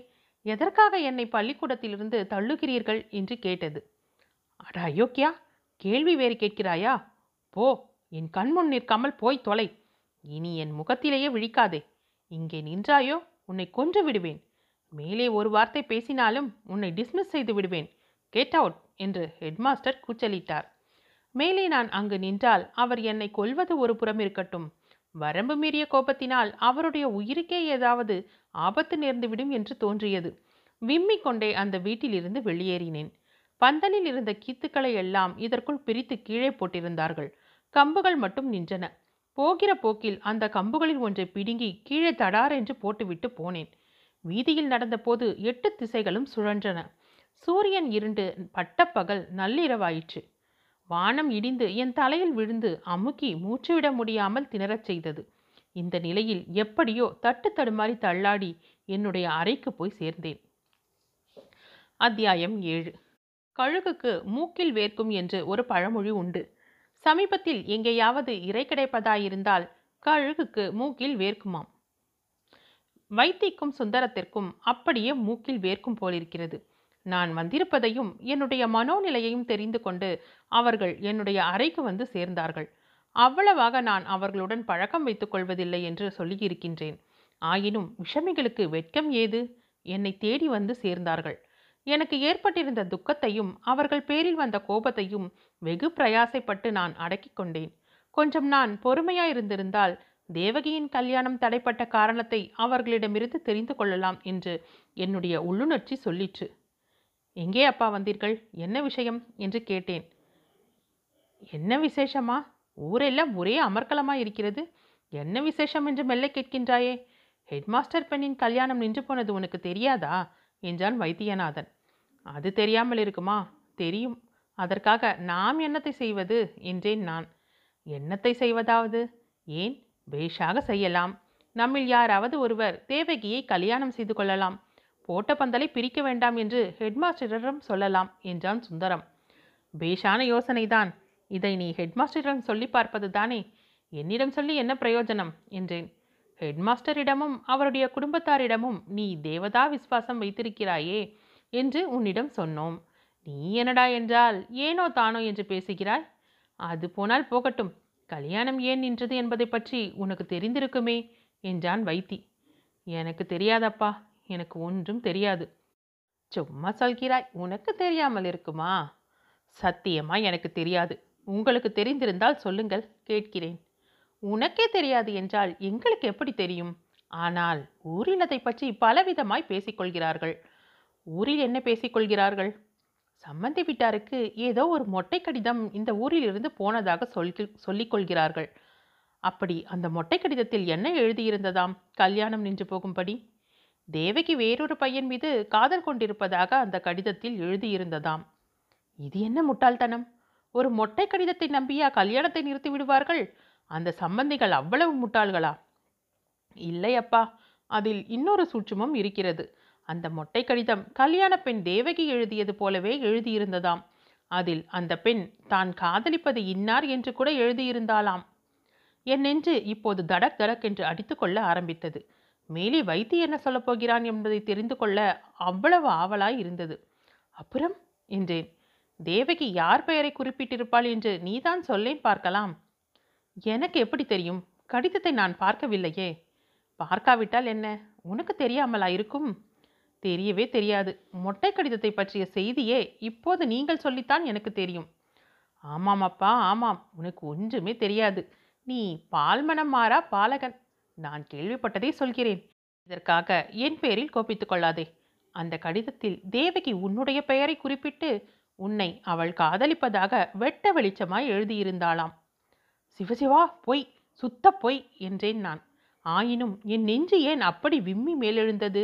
என் தலைக்குள் ஏன் அவ்வளவு பெரிய அலைகள் கும்முறி மோதின? சுந்தரம் மேலும் கூறினான். இன்னொரு விஷயம் கூட ஊரில் பேசிக்கொள்கிறார்கள் கிட்டா உனக்கு தெரிந்திருப்பது நல்லது. என்று சொல்கிறேன். உண்மையில் தேவகி அந்த கடிதத்தை எழுதவில்லை என்றும் தேவகி எழுதியது போல அவளுடைய எழுத்தை ஃபோர்ஜரி செய்து வேறு யாரோ எழுதிவிட்டார்கள் என்றும் சொல்கிறார்கள். ஐயோ இது என்ன அநியாயம்? அப்படி யார் செய்திருப்பார்கள்? என்னடா அப்பா பரமசாதுவை போல் பேசுகின்றாயே. நீதான் அந்த ஃபோர்ஜரி கடிதம் எழுதினாய் என்றல்லவா ஊர் பேச்சாய் இருக்கிறது? எனக்கு வந்த கோபத்துக்கும் ஆத்திரத்திற்கும் அளவே இல்லை. என் பொறுமை அதன் எல்லைக்கு வந்துவிட்டது. கடைசியாக ஒரு பெருமூச்சு செய்து வைத்தி சுந்தரம் நீங்கள் என்னோடு சண்டை பிடிப்பதற்காக வந்திருக்கிறீர்களா? அப்படியானால் சொல்லிவிடுங்கள். தலையை சுற்றி மூக்கை தொடுவானேன்? என்று கேட்டேன். சேச்ச அதெல்லாம் ஒன்றுமில்லையப்பா. உன்னோடு சண்டை பிடித்து எங்களுக்கு இப்போது என்ன ஆக வேண்டும்? இது நல்லவர்களுக்கு காலமில்லை. ஏதோ நீ எங்கள் கிளாஸ்மேட் ஆயிற்றே வெளியே பேசிக்கொள்வதை உன் காதில் போட்டு வைக்கலாம் என்று வந்தால் நீ இப்படி சண்டைக்கு வந்திருக்கிறீர்களா? என்று கேட்கிறாய். அழகாய்த்தான் இருக்கிறது. நாங்கள் போகிறோம் என்று சொல்லிவிட்டு இருவரும் போய் தொலைந்தார்கள். அறைக்கு வெளியில் செ- போனதும் அவர்கள் சிரித்து கொண்டு போன சத்தம் என் காதில் விழுந்தது. அத்தியாயம் எட்டு. வைத்தியநாதனும் சுந்தரமும் சேர்ந்து சிரித்த சிரிப்பின் ஒலி என்னை நெருப்பாக தகித்தது. அவர்களுடைய சிரிப்பில் இடி விழட்டும் என்று சபித்தேன். என் உள்ளத்தில் அவ்வளவு பெரும் புயலை அவர்கள் உண்டு பண்ணிவிட்டு போனார்கள். அவர்கள் கூறியதையெல்லாம் ஒவ்வொன்றாய் எண்ணி பார்த்தேன். அவற்றில் எவ்வளவு தூரம் உண்மை இருக்கலாம் என்றும் சிந்தித்தேன். மாப்பிள்ளை வீட்டாருக்கு மொட்டை கடிதம் போனது உண்மையாகத்தான் இருக்க வேண்டும். கல்யாணம் தலைப்படுவதற்கு ஏதேனும் காரணம் இருந்து தீர வேண்டும் அல்லவா? ஆனால் அந்த கடிதம் எழுதியது யாராயிருக்கும்? தேவகியே எழுதினாள் என்பது உண்மையாயிருக்குமா? அதில் என் பெயரை குறிப்பிட்டிருந்ததும் நிஜமாயிருக்க முடியுமா? அதை எண்ணும் போதே எனக்கு உடம்பெல்லாம் சிலிர்த்தது. ஆனால் கொஞ்சம் நிதானித்து யோசித்து அது உண்மையாயிருக்க முடியாது என்ற முடிவுக்கு வந்தேன். என்னை பற்றி தேவகி அப்படி எழுதியிருக்கும் பட்சத்தில் சற்று முன்னால் என்னை அம்மாதிரி வரவேற்றிருக்க மாட்டாள். அவ்வளவு அலட்சியமாகவும் வெறுப்பாகவும் பேசியிருக்க மாட்டாள். என்னிடம் அவள் காதல் கொண்டிருக்கிறாள் என்பது மட்டும் உண்மையாயிருக்கும் பட்சத்தில் ஹெட்மாஸ்டர் காலிலே விழுந்து கெஞ்சி கேட்டுக்கொள்ளலாம் தேவகிக்கு தகுந்த கணவனாவதற்கு நான் பெரும் பிரயத்தனம் செய்வதாக வாக்குறுதி அளிக்கலாம். அவளை நான் மணந்து கொள்வதற்கு அவர் கூறும் எல்லா நிபந்தனைகளையும் ஏற்றுக்கொள்ளலாம். ஆனால் அது உண்மையாயிருக்க முடியாது. தேவகி அத்தகைய கடிதம் எழுதியிருக்க முடியாது. பின் யார் எழுதியிருக்கக்கூடும்? ஏன்? இந்த அயோக்கிய சிகாமணி வைத்தியம் சுந்தரமும் செய்த வேலையாக இருக்கலாம். ஒரு பெண்ணின் வாழ்க்கையை கெடுத்து என்னையும் அவமானப்படுத்தி சந்தி சிரிக்க வைப்பதற்கு அவர்கள் இந்த சூழ்ச்சி செய்திருக்கலாம். சட்டென்று ஒரு விஷயம் எனக்கு ஞாபகம் வந்தது. தேவகி வியாசங்கள் எழுதிய நோட் புத்தகத்தை ஒரு தடவை நான் என் அறைக்கு எடுத்து வந்திருந்தேன். அவளது வியாசம் ஒன்றை திருத்தி கொடுப்பதற்காகத்தான். அதே சமயத்தில் வைத்தியும் என் அறைக்கு வந்திருந்தான். அந்த நோட்டு புத்தகத்தை எடுத்து புரட்டி பார்த்து கொண்டிருந்தான். ஏதோ அதை பற்றி இதற்காக கூட கேட்டான். அப்புறம் அன்றைக்கு அந்த நோட்டு புத்தகம் காணாமல் நான் தேடியதும் அதை பற்றி கவலைப்பட்டதும் திடீரென மறுநாள் அந்த நோட்டு புத்தகம் என் அறையில் வந்து முளைத்திருந்ததும் ஞாபகத்திற்கு வந்தன. அந்த கணத்தில் குற்றவாளி யார் என்பது என் மனத்திற்கு ஐயமர விளங்கிவிட்டது. அந்த அயோக்கியன் வைத்தியனுடைய வேலைதான். இதை போய் உடனே ஹெட்மாஸ்டரிடம் சொல்லி என் பேரில் உள்ள சந்தேகத்தையும் தப்பெண்ணத்தையும் போக்கிக் கொள்ள வேண்டும். குற்றவாளி யார் என்பது ருசுவாகிவிட்டால் பிறகு நின்று போன கல்யாணத்தை திரும்பவும் பேசி முடித்து நடத்தி வைப்பது கூட சாத்தியமாகலாம் அல்லவா? இப்படியெல்லாம் ஆகாச கோட்டைகளை கட்டிக்கொண்டு மறுபடியும் ஹெட்மாஸ்டரின் வீட்டிற்கு விரைந்து சென்றேன். அடடா! அங்கே எனக்கு எவ்வளவு பெரிய ஏமாற்றம் காத்திருந்தது? நான் எவ்வளவோ அன்பும் மரியாதையும் வைத்து என்னுடைய இருதயத்திலே கோயில் கட்டி பூசை செய்து வந்த தெய்வமாகிய தேவகி இப்படி என் பேரில் அபாண்டமான பெரும் பழியை போடுவாள் என்று நான் எப்படி எதிர்பார்த்திருக்க முடியும்? ஆனால் அவள் பேரில் குற்றம் சொல்வதிலும் பயனில்லைதான். அவள் என்ன செய்வாள்? பாவம். சந்தர்ப்பங்களின் சேர்க்கை அப்படி அவள் கூட என் பேரில் சந்தேகப்படும்படியாக செய்துவிட்டது. நான் ஹெட்மாஸ்டரின் வீட்டிற்குள் புகுந்த போது தேவகி விசித்து அழும் சத்தம் கேட்டுக்கொண்டிருந்தது. ஹெட்மாஸ்டர் இறையும் சத்தமும் அவருடைய மனைவி தன் பெண்ணுக்கு பரிந்து ஏதோ சொல்லும் சத்தமும் கூட கேட்டது. இந்த சமயத்தில் நான் உள்ளே போய் உண்மையை வெளிப்படுத்தி தேவகியை அவளுடைய தந்தையின் கோபத்திலிருந்து மீட்க வேண்டும் என்ற ஆசையுடன் தடபுடலாக பிரவேசம் செய்தேன். ஆசை அதிகமாகிற பொழுது அறிவு மழுங்கிவிடும் என்பது எவ்வளவு உண்மையான வார்த்தை! நான் உள்ளே சென்றதும் அன்ற அந்த மூன்று பேரும் பூசை வேளையில் கரடி புக கண்டவர்கள் போல் மிரண்டு விழித்து என்னை பார்த்தார்கள். ஹெட்மாஸ்டர் என்னை பார்த்ததும் ஏதோ சொல்ல வாயெடுத்தவர் பேசவே முடியாதவராய் திறந்த வாய் திறந்தபடி நின்றார். மாமியோ கண்ணீர் ததும்பிய கண்களோடு என்னை பார்த்தாள். பாவம் இந்த சமயத்திலா நீ வந்து சேர வேண்டும் என்று மாமியின் கண்கள் கருணையோடு கூறின. தேவகி தான் முதலில் வாயை திறந்து பேசினாள். அடடா எவ்வளவு கர்ண கொடூரமான வார்த்தைகள்! அவளுடைய வாயிலிருந்து வெளிவந்தன. தேவகியின் குரலை குயிலின் குரலோடும் அவளுடைய பேச்சை கிளியின் மழலையோடும் ஒப்பிட்டு பார்த்து இருமாந்திருந்த என்னை அவளுடைய கொடுமையான வார்த்தைகள் எப்படி புண்படுத்தி வேதனை செய்தன? என்னை போட்டு ஏன் பிடுங்கி எடுக்கிறீர்கள் அப்பா? உங்கள் அருமை சிஷ்யன் கிச்சாமி இவன் தான் என்னுடைய வியாச நோட் புத்தகத்தை எடுத்து போய் சில நாள் வைத்திருந்தான். இந்த தடியன் தான் என்னுடைய எழுத்து மாதிரி எழுதி அந்த பொய்க்கடிதம் போட்டிருக்க வேண்டும் என்றாள் தேவகி. அவ்வளவுதான். ஹெட்மாஸ்டர் ரௌத்ரகாரம் அடைந்து என்னை நோக்கி நடந்து வந்தார். அட பாவி சண்டாளா என்னுடைய குடியை கெடுத்துவிட்டு மறுபடியும் என்ன தைரியமா இந்த வீட்டிற்குள்ளே நுழைகிறாயடா என்று அலறிக்கொண்டே என் அருகில் வந்து என் கழுத்தை பிடித்து வேகமாக ஒரு தள்ளு தள்ளினார். தள்ளிய வேகத்தில் எதிரிலே இருந்த சுவரிலே போய் முட்டிக்கொண்டேன். ஒரு நிமிஷம் என் பொறி கலங்கிற்று. ஐயையோ உங்களுக்கு பைத்தியம் பிடித்து விட்டதா என்ன? அந்த பிள்ளை பேரில் உங்கள் கோபத்தை காட்டுகிறீர்கள்? என்று மாமி பரிந்து கூறியது கிணற்றுள்ளிலிருந்து பேசியது போல் என் காதில் விழுந்தன. மாமியின் குரல் கேட்டுக்கொண்டிருக்கும் போதே வீட்டை விட்டு வெளியேறினேன். பிறகு அந்த வீட்டிற்குள் நுழையவே இல்லை. அன்றிரவே அந்த ஊரை விட்டு கிளம்பிவிட்டேன். பள்ளிக்கூடத்தில் டிரான்ஸ்ஃபர் சர்டிஃபிகேட் வாங்குவதற்காக கூட தாமதிக்கவில்லை. மறுபடி ஹெட்மாஸ்டர் முகத்தில் விழிக்கவே நான் விரும்பவில்லை. அன்றிரவு கிளம்பியவன்தான் பிறகு அந்த ஊரின் எல்லையை கூட இன்று வரையில் நான் விதிக்கவில்லை அன்றைய நிகழ்ச்சி அன்று எனக்கு நேர்ந்த அதிர்ச்சி என்னுடைய வாழ்க்கையின் போக்கையே மாற்றியமைக்க காரணமாயிருந்தது. கிராமத்திற்கு போய் அம்மாவிடம் சொல்லிக்கொண்டு கல்கத்தாவிற்கு பிரயாணமானேன். கல்கத்தாவில் என்னுடைய தூரத்து உறவினர் ஒருவர் இருந்தார். பெரிய கம்பெனியில் அவர் மேனேஜர் உத்தியோகம் பார்த்தார். அவரை அண்டி முதலில் அவருடைய வீட்டில் சமையல் வேலை செய்தேன். பிறகு அவருடைய கம்பெனியில் குமாஸ்தாவானேன். நாளடைவில் பொறுப்புள்ள பெரிய உத்தியோகங்கள் கிடைத்தன. கடைசியில் சென்னையிலேயே மேற்படி கம்பெனியின் கிளை ஆஃபீஸ்க்கு மேனேஜர் ஆனேன். பணமும் பல வசதிகளும் என்னை தேடிக்கொண்டு வந்தன. பல வருஷ காலம் மனம் செய்து கொள்ளாமலே இருந்தேன். என் முப்பதாவது வயதில் வாழ்க்கையின் தனிமையை பொறுக்க முடியாமல் கல்யாணம் செய்து கொண்டேன். என்னுடைய இல்வாழ்க்கையை பற்றி குறை ஒன்றும் சொல்வதற்கில்லை. நாட்டில் பெரும்பாலானோருடைய இல்வாழ்க்கையைப் போல் என் குடும்ப வாழ்க்கையும் லோகா பிரமமாக நடந்து கொண்டிருக்கிறது. எப்போதாவது சில சமயங்களில் ஹெட்மாஸ்டர் பெண் தேவகியை பற்றி நான் நினைத்து கொள்வதுண்டு. அவளை மணந்திருந்தால் என்னுடைய வாழ்க்கை எவ்வளவு ஆனந்தமாய் இருந்திருக்கும் என்று அசட்டு கனவுகள் காண்பதுண்டு. அப்பொழுதெல்லாம் கடைசி சந்திப்பில் அவள் என் பேரில் சுமத்திய அநியாய பழியை நினைத்து அவள் பேரில் வெறுப்பை வேண்டுமென்று வருவித்துக் கொள்வேன். ஆயினும் அது என்ன அதிசயமோ தெரியவில்லை. எவ்வளவு முயன்றாலும் தேவகியை பற்றி வெறுப்பாக என்னால் நினைக்க முடிவதில்லை. அவள் எங்கே இருக்கிறாளோ அவளுடைய வாழ்க்கையின் சுகதுக்கங்கள் எப்படியோ என்று நினைக்கும்போது ஒரு தனிப்பட்ட அனுதாப உணர்ச்சி ஏற்படும். தேவகியை பற்றிய சிந்தனையில் நான் ஆழ்ந்திருக்கும்போது யாராவது ஏதாவது கேட்டால் என் காதிலேயே ஏறாது. சுய ஞாபகம் வந்ததும் என்ன சொன்னீர்கள்? ஏதோ ஞாபகமாய் இருந்து விட்டேன் என்பேன். பொருட்காட்சி மைதானத்தில் தேவகியை திடீரென்று பார்த்ததிலிருந்து அவள் விஷயமான அனுதாப உணர்ச்சி ஒன்றுக்கு நூறு மடங்காயிற்று. அவளுடைய தோற்றத்தையும் ஆடை ஆபரணங்களையும் பார்த்தால் அவ்வளவு செழிப்பான நிலையில் அவள் இருக்கக்கூடும் என்று தோன்றவில்லை. குழந்தைகளை பார்த்தாலும் அப்படியே தான் இருந்தது. பாவம் என்ன கஷ்டப்படுகிறாளோ என்னமோ. அவளுக்கு நான் ஏதேனும் உதவி செய்வது சாத்தியமானால் அதை காட்டிலும் எனக்கு மகிழ்ச்சி தரக்கூடிய வேறு ஒன்றுமே இராது.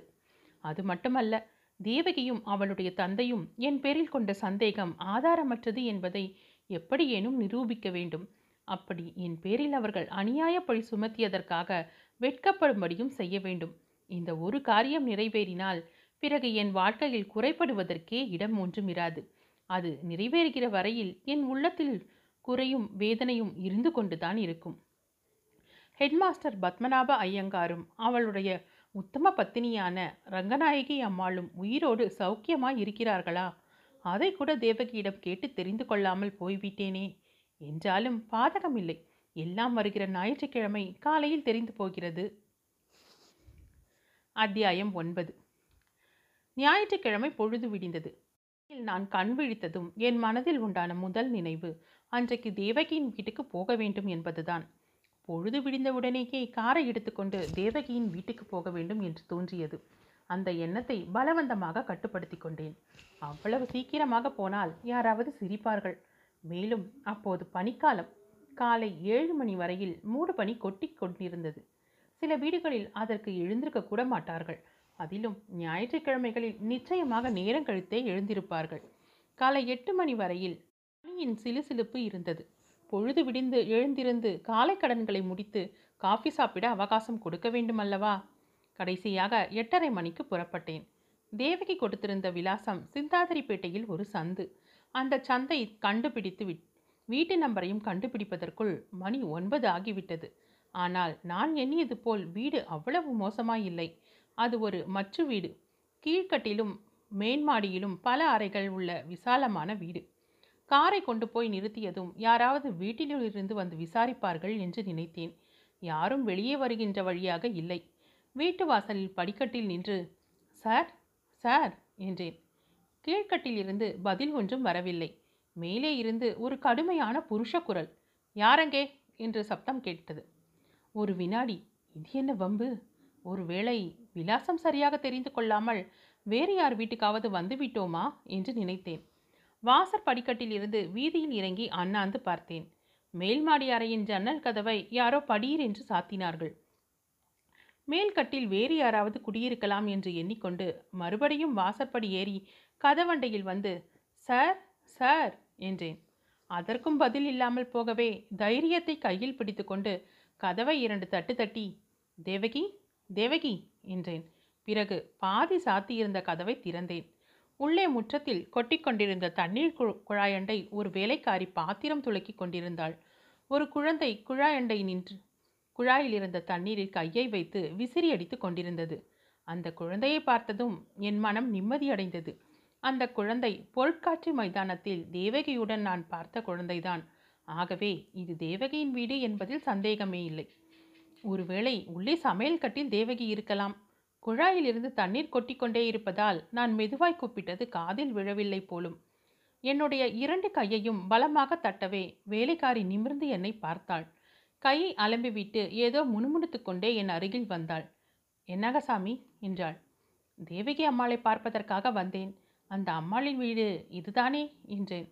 அம்மா அடுத்த வீதிக்கு போயிருக்காங்க. ஒரு சிநேகிதி அம்மாளின் குழந்தைக்கு ஆண்டு நிறைவு கல்யாணம். அதுக்காக போயிருக்காங்க என்றாள் வேலைக்காரி. எப்போது திரும்பி வருவார்கள்? தெரியாதுங்க. அநேகமாக இப்போவே வந்தாலும் வந்துடுவாங்க. இது என்ன தொந்தரவு? என்று நினைத்து கொண்டு வீட்டிலே வேறு யாரும் இல்லையா? அந்த அம்மாளின் புருஷர் என்றேன். வேலைக்காரி கொஞ்சம் திகைத்து நின்றுவிட்டு அவங்க வெளியூருக்கு போயிருக்காங்க இன்னும் திரும்பி வரவில்லைங்க என்றாள். அவளுடைய திகைப்பின் காரணம் அப்போது எனக்கு புரியவில்லை. பிற்பாடு தெரிந்தது. தேவகி அம்மாளின் தகப்பனார் பத்மநாப ஐயங்கார் இருக்கிறாரா? என்று கேட்டேன். அவர் இருக்காரு. அதோ அந்த காமர அறையில் எட்டி பாருங்க என்று சொல்லிவிட்டு வேலைக்காரி தன்னுடைய வேலையை பார்ப்பதற்காக போய்விட்டாள். வேலைக்காரி சுட்டிக்காட்டிய அறையின் கதவு சாத்தியிருந்தது. சற்று நேரம் உட்கார்ந்திருக்கலாம் என்றால் ஒரு பெஞ்சியா நாற்காலியா? ஒன்றும் கிடையாது. மேலும் அந்த வேலைக்காரி கேமரா உள்ளுக்குள் எட்டி பார்க்க சொன்னதின் அர்த்தம் என்ன? அந்த அறை ஜன்னலின் கீழ்ப்பாதி கதவுகள் சாத்தியிருந்தன. அருகில் சென்று மேற்பகுதி வழியாக எட்டி பார்த்தேன். உள்ளே நான் பார்த்த காட்சி ஒரு நிமிஷம் என்னை பிரமிக்கும்படி செய்துவிட்டது. ஒரு வயதான மனிதர் அந்த அறையின் சுவர் ஓரமாக தலைகீழாக நின்று கொண்டிருந்தார். அவருடைய தலையை ஒரு தலையணையில் வைத்திருந்தார். கால்களை சுவர் மீது சாத்தியிருந்தார். மிகவும் சங்கடப்பட்டு கொண்டு நின்றார் என்பது தெளிவாயிருந்தது. ஆனால் அவருடைய முகம் எனக்கு தெரியவில்லை. எனினும் அவர் ஹெட்மாஸ்டர் பத்மநாப ஐயங்காராக இருக்கலாம் என்று தோன்றியது. முகத்தை பார்த்தால் நிச்சயமாய் சொல்லிவிடலாம். ஆயினும் தலைகீழாக நின்று கொரு கொண்டிருக்கிறவரிடம் எப்படி பேசுவது? ஜன்னல் ஓரமாகவே நின்று காத்து கொண்டிருந்தேன். ஒரு நிமிஷத்திற்கெல்லாம் அந்த மனிதரின் கால்கள் கீழே வந்தன. அவர் எழுந்து நின்றார். அறைக்குள் மங்கலான வெளிச்சமே இருந்த போதிலும் அவர் பத்மநாப ஐயங்கார்தான் என்பது தெரிந்துவிட்டது. இதுதான் சமயம் என்று சார் சார் என்றேன். ஐயங்கார் என் பக்கம் சட் என்று திரும்பி பார்த்து கடுகடுப்பான முகத்துடன் யார் அது சுத்த நூ நியூசன்ஸ்? இந்த வீட்டில் ஒரு நிமிஷமாவது பிரைவசி என்பதே கிடையாது என்றார். மன்னிக்க வேண்டும் சார். நான் தான் உங்கள் பழைய மாணாக்கன் கிச்சாமி. என்னை ஞாபகம் இல்லையா என்றேன். உடனே ஹெட்மாஸ்டரின் முகம் மலர்ந்தது. அடடடே! நம்ம தண்டாகர கிச்சாமியா. வா வா. தேவகி கூட சொன்னாள் நீ வருவாய் என்று. நான் தான் மறந்துவிட்டேன். வா உள்ளே வா என்று சொல்லிக்கொண்டே அறையின் கதவை திறந்தார். உள்ளே போனதும் தானும் உட்கார்ந்து என்னையும் ஒரு நாற்காலியில் உட்கார சொன்னார். மூக்கு கண்ணாடியை போட்டுக்கொண்டு என்னை நன்றாய் உற்று பார்த்துவிட்டு ஆமாம் நீ கிச்சாமி தான் ஆனால் எப்படி மாறி போயிருக்கிறாய்? ஷர்ட்டு கோட்டு கையிலே ரிஸ்ட் வாட்சு பையிலே பார்க்கர் பேனா எல்லாம் பிரமாதமாயிருக்கிறதே. வாசலில் நிற்கிற கார் கூட உன்னுடையது தானாக்கும் ஜோரான ஸ்டூடி பேக்கர் கார் அல்லவா?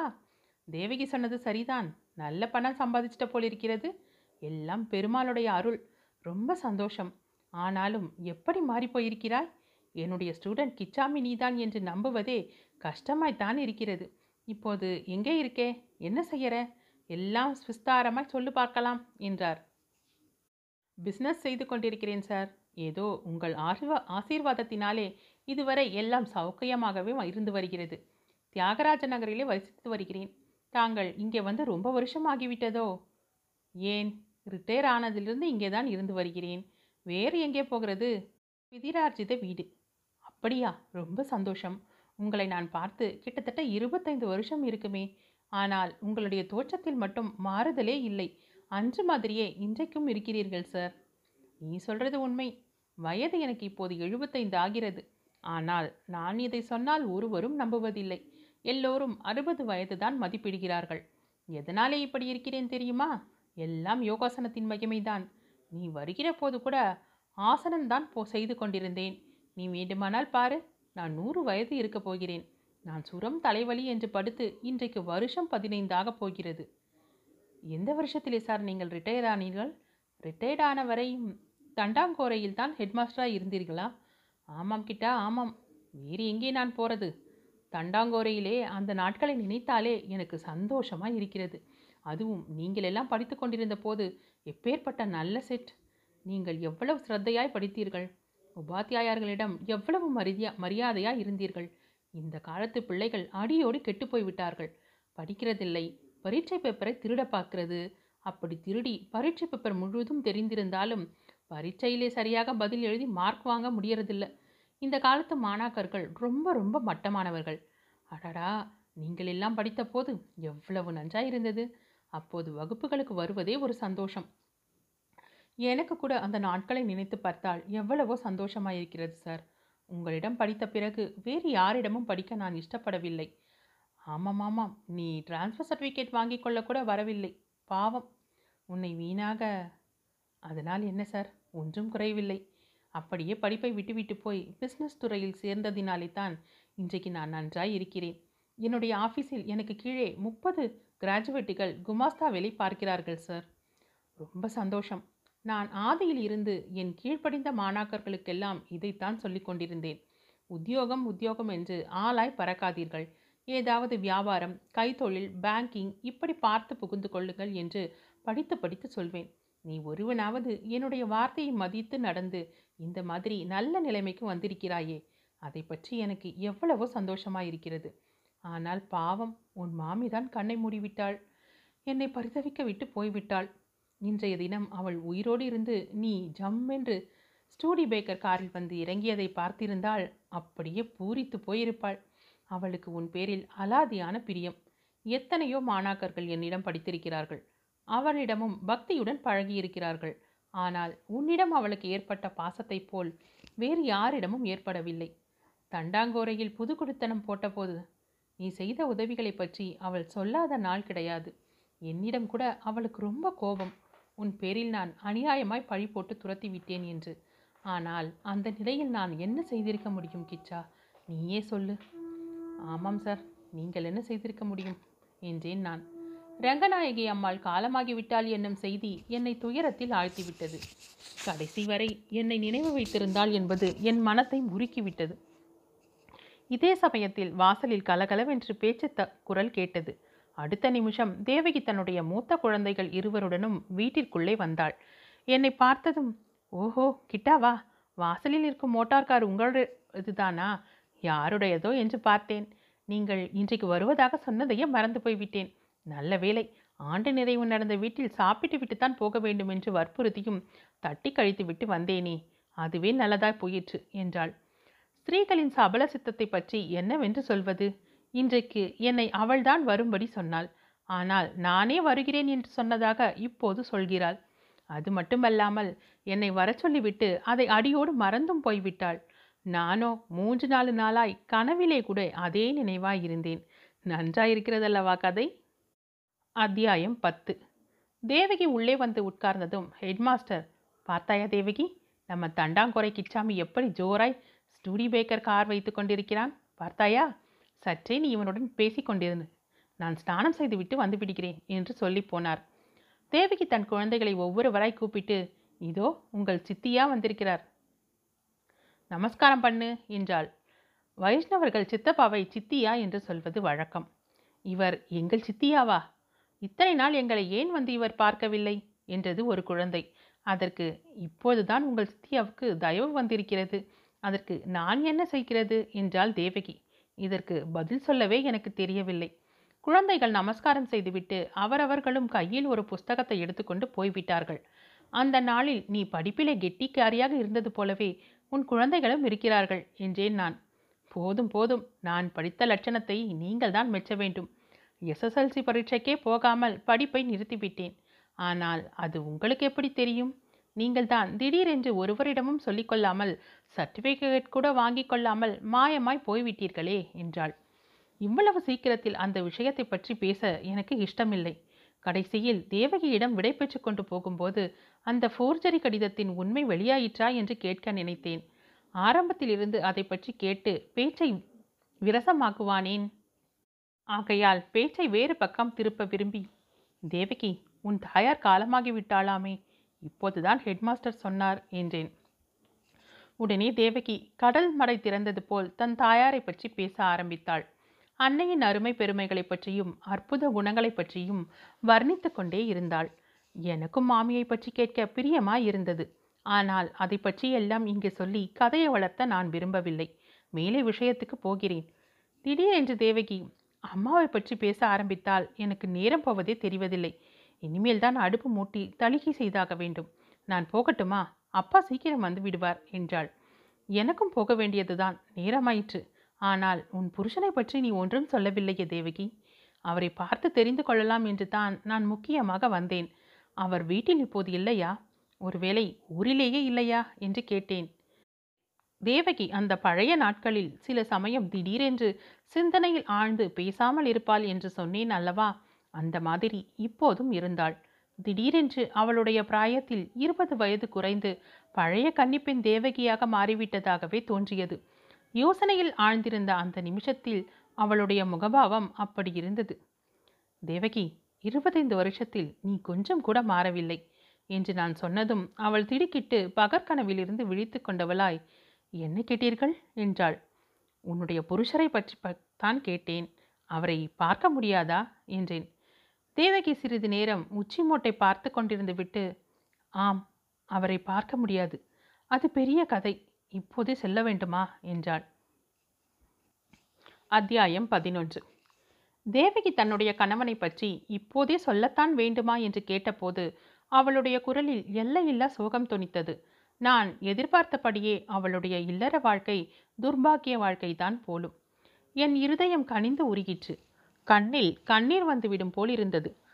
ஒருவாறு சமாளித்து கொண்டு உனக்கு அது கஷ்டம் தருவதாயிருந்தால் இப்போது சொல்ல வேண்டாம். இன்னொரு சமயம் பார்த்து கொள்ளலாம் என்றேன். இல்லை இல்லை. அதை இப்போதே சொல்லிவிடுவது தான் நல்லது. அந்த விஷயம் ஒன்று மனதில் பாரமாய் இருப்பானேன் என்று தேவகி சொல்லிவிட்டு தன்னுடைய வாழ்க்கை வரலாற்றை ஒருவாறு கூறினாள். அதன் சுருக்கம் வருமாறு. தேவகிக்கு முதலில் நிச்சயிக்கப்பட்ட கல்யாணம் நின்று போன மூன்று வருஷத்திற்கு பிறகு வேறு வரனுக்கு கல்யாணமாயிற்று.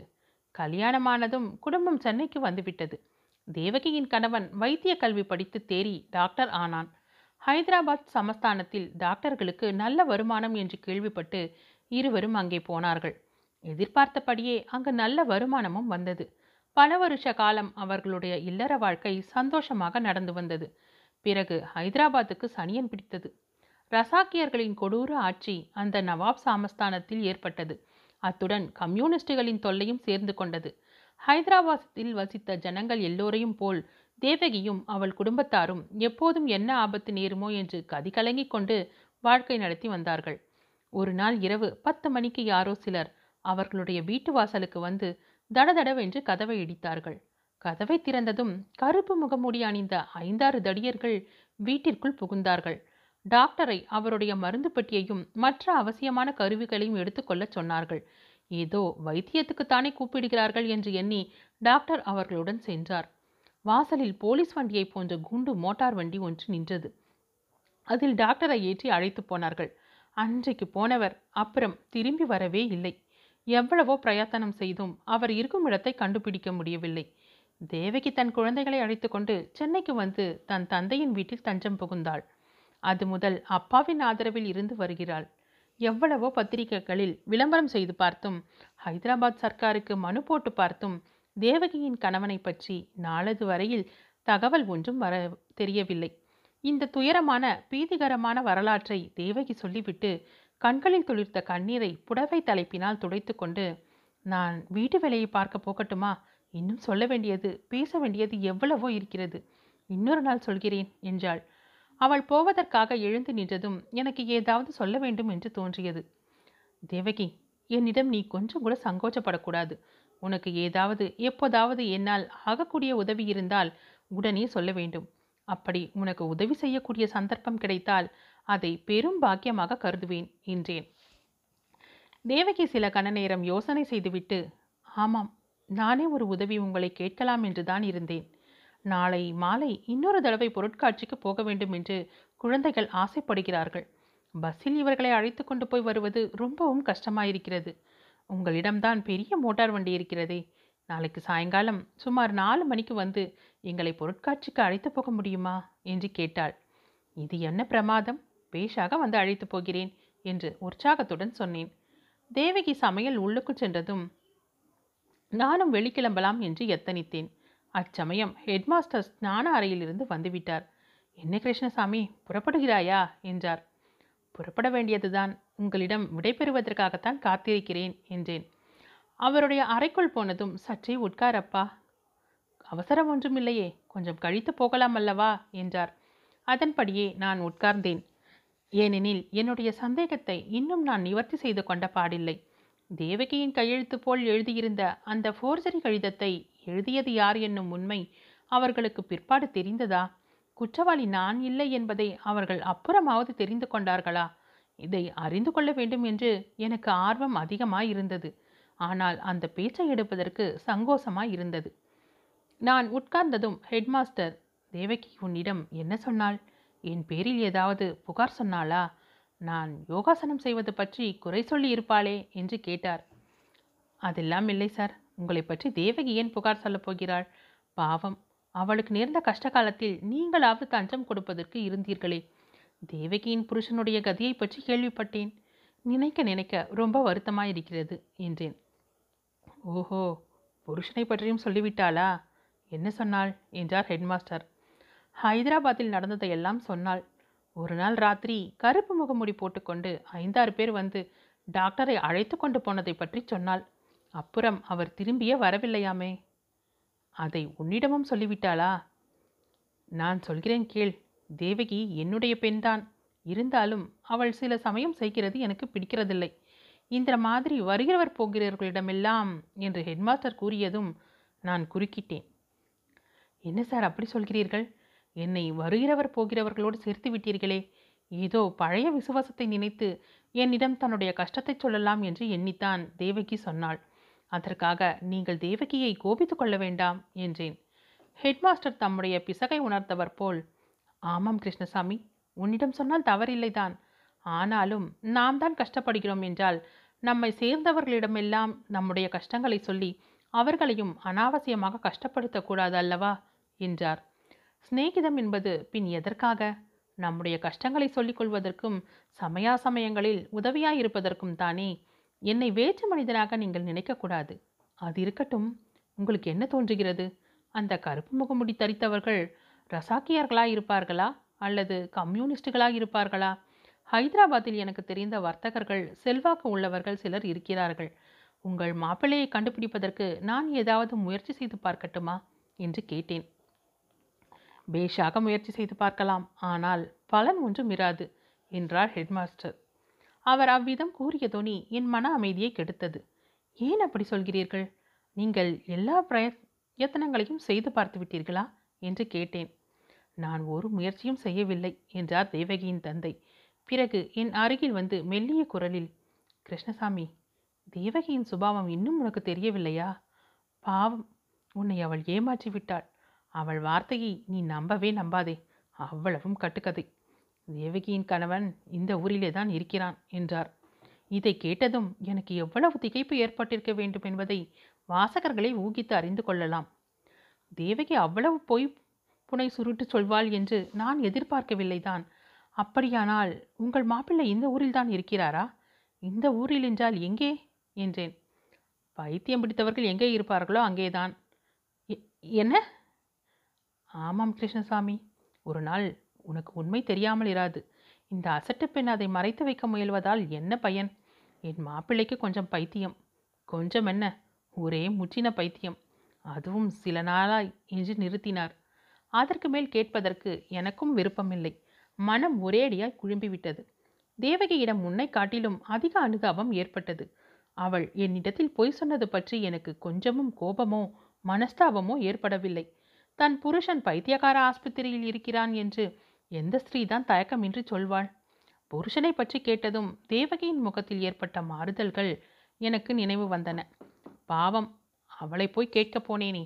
புண்ணிலே குச்சியை எடுத்து குத்துவது போல ஹெட்மாஸ்டர் இவ்விதம் சொன்ன பிறகு அந்த பழைய ஃபோர்ஜரி கடிதத்தை பற்றி பிரஸ்தாபிக்க கூட எனக்கு மனம் வரவில்லை. அதற்கு இப்போது என்ன அவசரம்? பிறகு கேட்டுக்கொண்டால் போகிறது. சரி சார் போய்விட்டு நாளை வருகிறேன். குழந்தைகளை பொருட்காட்சிக்கு அழைத்து போவதாக தேவகி நாளைக்கு சாயங்காலம் வர சொல்லியிருக்கிறாள் என்று கூறிவிட்டு கிளம்பினேன். அதே சமயத்தில் அந்த வீட்டின் மேல் மச்சிலிருந்து ஒரு பயங்கரமான சத்தம் கேட்டது. அது என்ன சத்தம் என்று சொல்ல முடியாது. சிம்மத்தின் கர்ஜனை. புலியின் உருமல் ஓனாயின் ஊளை இவற்றையெல்லாம் விட அந்த சத்தம் பயங்கரமாக இருந்தது. கதைகளிலே நாம் படித்திருக்கும் ராட்சசர்கள் ஒருவேளை அப்படித்தான் சத்தமிடுவார்கள் போலும். என் உடம்பிலும் ஒவ்வொரு ரோமமும் குத்திட்டு நின்றது. என்னுடைய கால்கள் கீழே நிலைத்து நிற்க முடியாமல் நடுநடுங்கின. சார் சார் இது என்ன? என்று கேட்டேன். எது என்ன? என்று கேட்கிறாய். அடுத்த வீட்டில் ஏதோ புருஷன் பொண்டாட்டி சண்டை போலிருக்கிறது. அதை பற்றி நமக்கு என்ன? என்றார் ஹெட்மாஸ்டர். அந்த வீட்டிலிருந்து நான் கிளம்பிச் சென்றபோது ரேழி நடையில் வைத்திருந்த சைக்கிளில் கால் தடுக்கிற்று. கட்டை விரலில் காயம் உண்டாயிற்று. ஆனால் காயம் பட்டது என்பதாக எனக்கு அப்போது தெரியவே இல்லை. வீடு சென்ற பிறகுதான் தெரிந்தது. வாசலில் நின்ற மோட்டாரில் நான் ஏறி உட்கார்ந்து காரை செலுத்திய போது ஸ்டியரிங்கில் வைத்த என் கைகள் நடுங்கின. ஆக்சிலேட்டரில் வைத்த என் கால்களும் நடுங்கிற்று. மோட்டாரை விடுவதற்கு முன்னால் தற்செயலாக அந்த வீட்டின் மேல்மாடி பக்கம் பார்த்தேன். திறந்திருந்த ஜன்னல் வழியாக ஒரு பயங்கரமான மனித உருவம் என்னை நோக்கி கொண்டிருந்தது. அந்த உருவத்தின் முகத்தில் பைத்தியம் என்று எழுதி ஒட்டியிருந்தது. அத்தியாயம் பன்னிரண்டு. அன்றைக்கும் மறுநாளும் எனக்கு தேவகியின் நினைவாகவே இருந்தது. ஆனாலும் அவளை பற்றி என்ன அபிப்பிராயம் கொள்வது என்று தெரியவில்லை. அவளுடைய கணவனை பற்றிய உண்மை என்ன? ஐதராபாத் குழப்பத்தின் போது அவனை ரஜாக்கர்கள் கொண்டு போனார்கள் என்பதும் பிறகு அவன் திரும்பி வரவே இல்லை என்பதும் உண்மையா? அல்லது தேவகியின் தகப்பனார் கூறியபடி அவனுக்கு பைத்தியம் பிடித்து பைத்தியக்கார ஆஸ்பத்திரியில் இருக்கிறான் என்பது உண்மையா? அல்லது என் கண்ணாலே பார்த்தபடி அதே வீட்டின் மேல் மாடியில் அந்த பைத்தியம் பிடித்த கணவனை அடைத்து போட்டிருப்பது உண்மையா?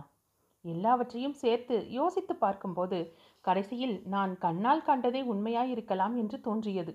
தேவகியும் அவள் தகப்பனாரும் கூறிய பொய்களுக்கு சுலபமாக காரணம் கண்டுபிடிக்கலாம் அல்லவா?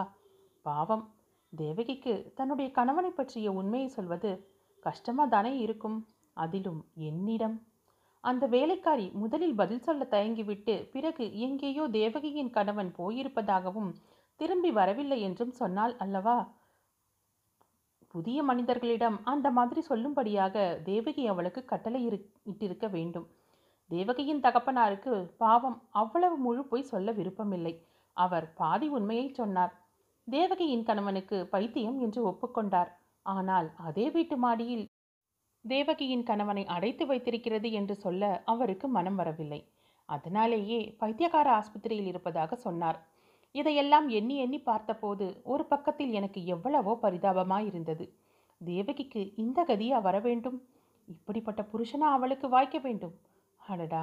ஹெட்மாஸ்டர் எப்படியெல்லாம் சொப்பனம் கண்டு கொண்டிருந்தார்? என்னென்ன ஆகாச கோட்டைகளை கட்டினார்?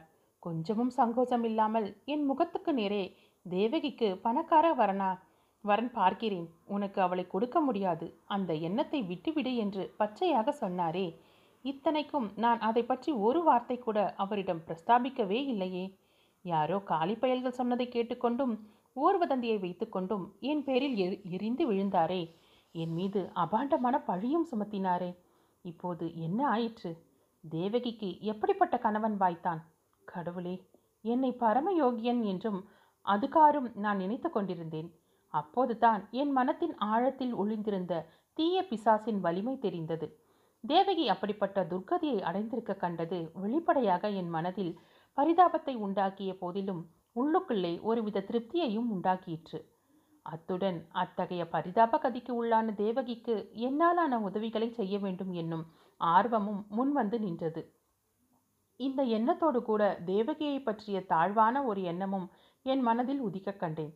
ஜிஜி பைத்தியக்கார புருஷனை மேல் மாடியில் அடைத்து போட்டுவிட்டு இவளுக்கு பொருட்காட்சி வேடிக்கை என்ன வேண்டி கிடந்தது? அடுத்த வேதி ஆண்டு நிறைவு கல்யாணத்திற்கு போக எப்படி மனம் வந்தது? எவ்வளவு கடின நெஞ்சு அவளுக்கு? ஒரு தடவை போனது போதாது என்று இன்னொரு நாளும் பொருட்காட்சிக்கு போக வேண்டுமாமே? அடடா! ஒரு காலத்தில் நான் இவளை தேவகன்னிகை என்று நினைத்து போற்றினேன் அல்லவா? இவளுடைய பணிவிடைக்காக என் வன நாளையே அர்ப்பணம் செய்ய தயாராக இருந்தேன் அல்லவா?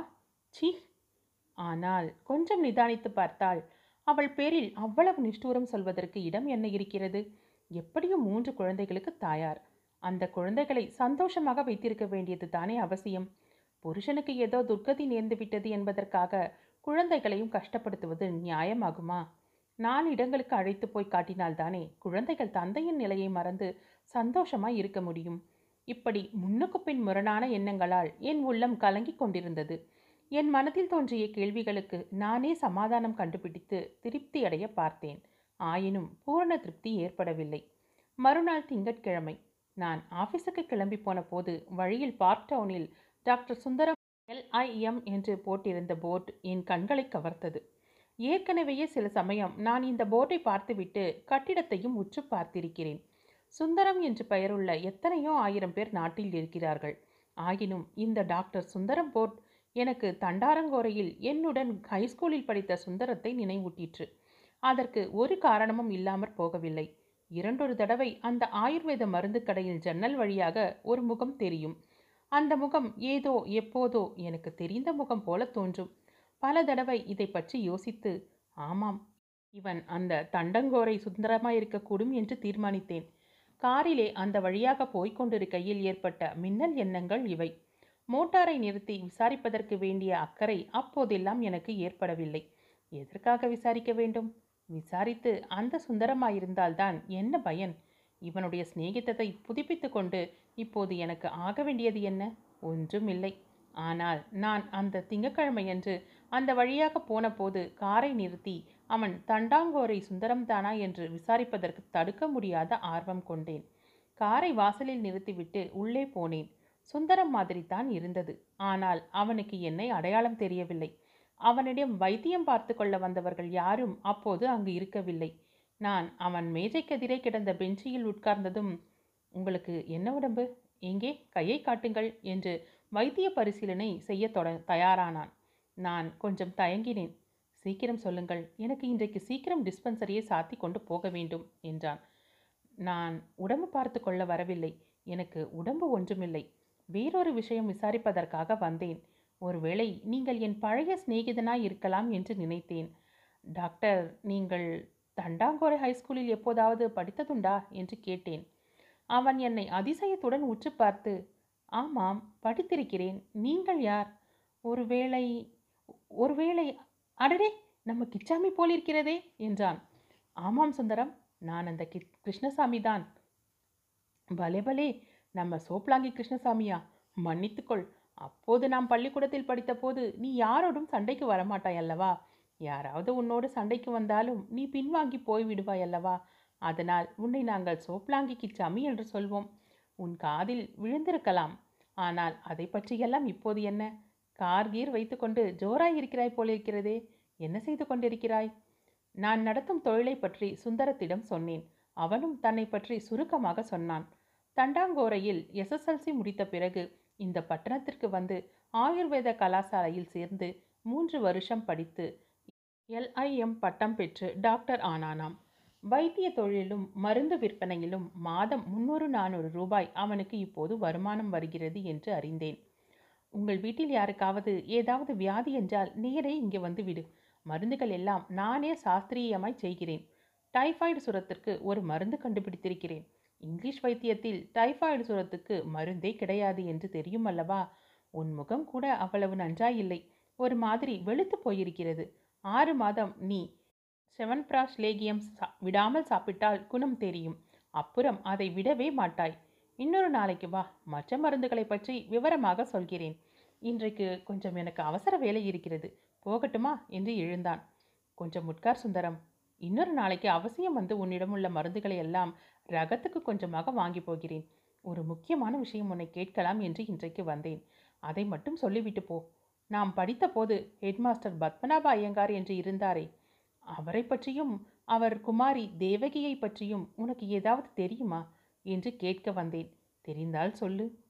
சுந்தரம் என்னை ஒரு நிமிஷம் உற்று பார்த்துவிட்டு அவர்களை பற்றி என்ன கேட்கிறாய்? உனக்கு என்ன தெரிய வேண்டும்? என்றான். அவர்கள் எங்கே இருக்கிறார்கள் என்று உனக்கு தெரியுமா? இந்த ஊரில்தான் எங்கேயோ இருக்கிறார்கள் என்று கேள்வி. நான் கூட இரண்டொரு தடவை பார்த்திருக்கிறேன். சிந்தாதிரிப்பேட்டையிலோ கோமலேஸ்வரர் பேட்டையிலோ இருக்கிறார்கள் போலிருக்கிறது. நீ எதற்காக கேட்கிறாய்? ஆமாம் அவர்கள் சிந்தாதிரிப்பேட்டையிலே தான் இருக்கிறார்கள். அவர்கள் இருக்கும் வீடு கூட எனக்கு தெரியும். நேற்று அவர்கள் வீட்டிற்கு போய் வந்தேன். அப்படியா? ரொம்ப சரி. நீதான் போய் வந்திருக்கிறாயே. என்ன என்ன கேட்கிறாய்? ஒன்றுமில்லை. தேவகியின் புருஷனை பற்றி உனக்கு ஏதாவது தெரியுமா? என்று கேட்டேன். தேவகியின் புருஷனை பற்றி உனக்கு என்ன இவ்வளவு கவலை? இல்லையப்பா அவள் புருஷனை பற்றிய பலவிதமாக கேள்விப்பட்டேன். ஒருவேளை உண்மை உனக்கு தெரிந்திருக்கலாமோ என்று எண்ணி கேட்டேன். வேறொன்றுமில்லை. பலவிதமாக அப்படி என்ன கேள்விப்பட்டாய்? நேற்று காலை தேவகியின் வீட்டில் நடந்ததையெல்லாம் சுந்தரத்திடம் சொன்னேன். தேவகி சொன்னதும் அவள் தகப்பனார் சொன்னதும் நான் பார்த்ததும் ஒன்றுக்கொன்று முரணாயிருந்ததையும் சொன்னேன். அவ்வளவும் பொய். உன்னை நன்றாய் ஏமாற்றி இருக்கிறார்கள் என்றான் சுந்தரம். அவ்வளவும் பொய்யா? பின் இதுதான் உண்மை? உனக்கு தெரியுமா? என்றேன். அவள் புருஷன் எப்போதோ கயாவாகிவிட்டான். உனக்கு விதவா விவாகம் செய்து கொள்வதில் அபிப்பிராயம் இருந்தால் சீச்சி இது என்ன சுந்தரம்? அபஸ்மாரமாய் பேசுகிறாயே. எனக்கு பொண்டாட்டி பிள்ளை குட்டி எல்லோரும் இருக்கிறார்கள். ரொம்ப சரி. அப்படி என்றால் பேச்சை விட்டுவிடு. என்னை ஏமாற்றி விட்டார்கள் என்று சொன்னாயே அது என்ன என்று மட்டும் சொல்லிவிடு. பாவம். அவர்களை பார்த்தால் எனக்கு பரிதாபமாக இருந்தது. பரிதாபமா? அந்த நீலி நன்றாகத்தான் உன்னை மயக்கி விட்டிருக்கிறாள். என்னை கேட்டால் அவள் வசிக்கும் வீட்டு பக்கமே போகாதே என்பேன். தேவகியின் கணவனை ரசாகர்கள் கொண்டு போகவும் இல்லை அவனுக்கு பைத்தியம் பிடிக்கவும் இல்லை.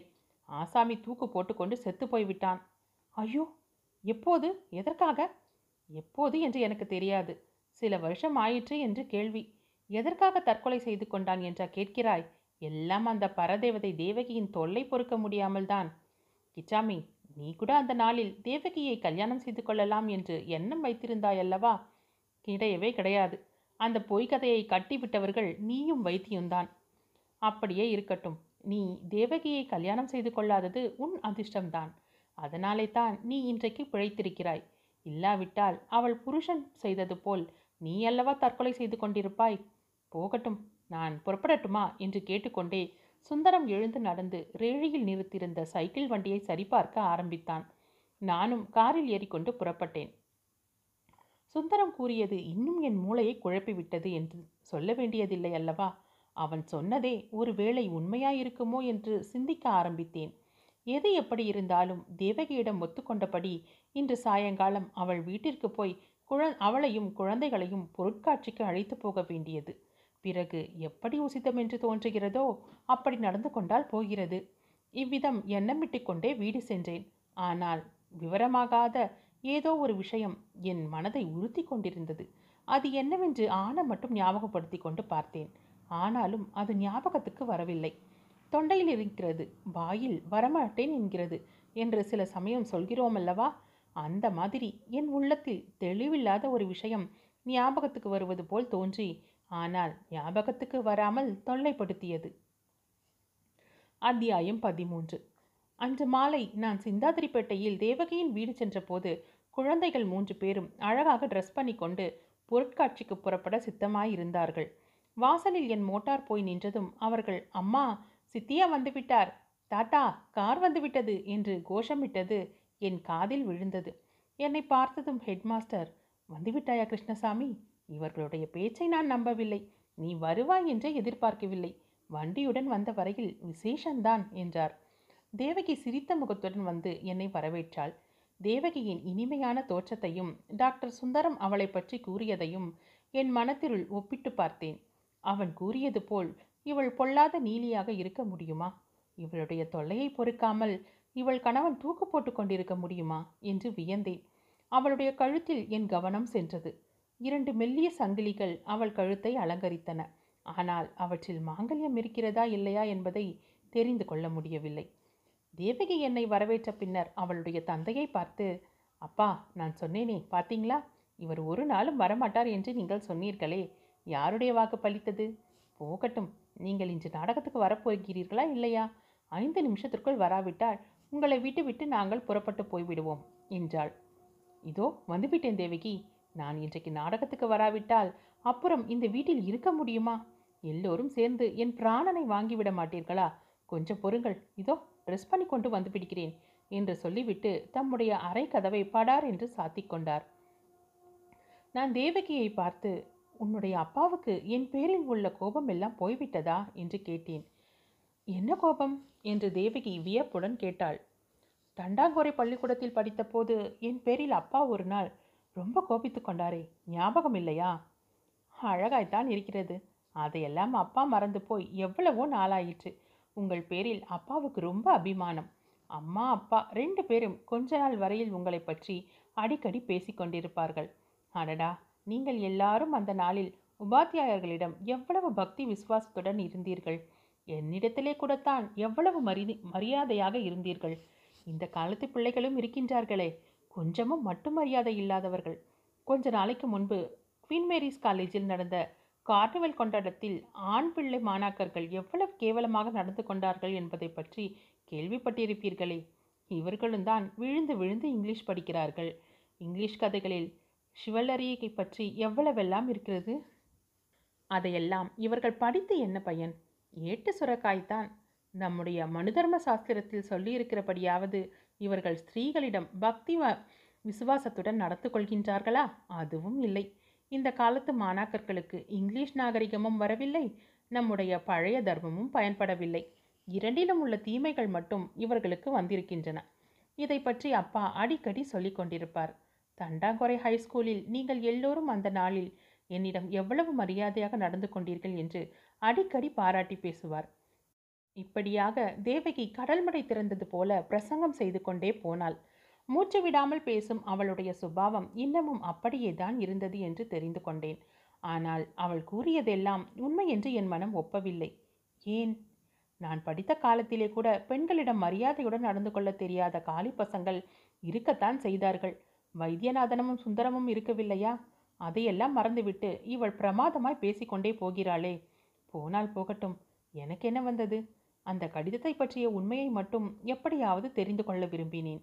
ஆகையால் தேவகியின் பேச்சில் பலவந்தமாக குறுக்கிட்டு அதெல்லாம் இருக்கட்டும் தேவகி அந்த கடிதத்தை பற்றிய உண்மை அப்புறம் தெரிந்ததா? என்றேன். எந்த கடிதம்? என்று தேவகி தலையை கோணலாக வைத்துக்கொண்டு கேட்டாள். எந்த கடிதமாவது? உனக்கு நிச்சயம் செய்திருந்த முதல் கல்யாணத்தை தடை செய்த கடிதம்தான். அதுவா? என்று கேட்டுவிட்டு தேவகி களீர் என்று சிரித்தாள். எனக்கோ கோபம் பொங்கிக் கொண்டு வந்தது. அந்த கடிதத்தினால் நான் அடைந்த துன்பம்தான் எத்தனை? இப்போது நினைத்தாலும் மனம் வெட்கி வேதனை அடைகிறது. ஆனால் இவள் அதை குறித்து சிரிக்கிறாள். சிரிப்பை சட்டென்று நடுவில் நிறுத்திவிட்டு ஆமாம் அப்படியானால் நீங்கள் அந்த கடிதத்தை எழுதவில்லையா? என்று கேட்டாள். சத்தியமாக எழுதவில்லை என்று ஆத்திரமாய் கூறினேன். அடே அப்பா அதை பற்றி இப்போது என்னத்துக்கு இவ்வளவு ஆத்திரம்? போனது போய்விட்டது. நீங்கள் அதை எழுதவில்லை என்பது எனக்கு தெரியும்.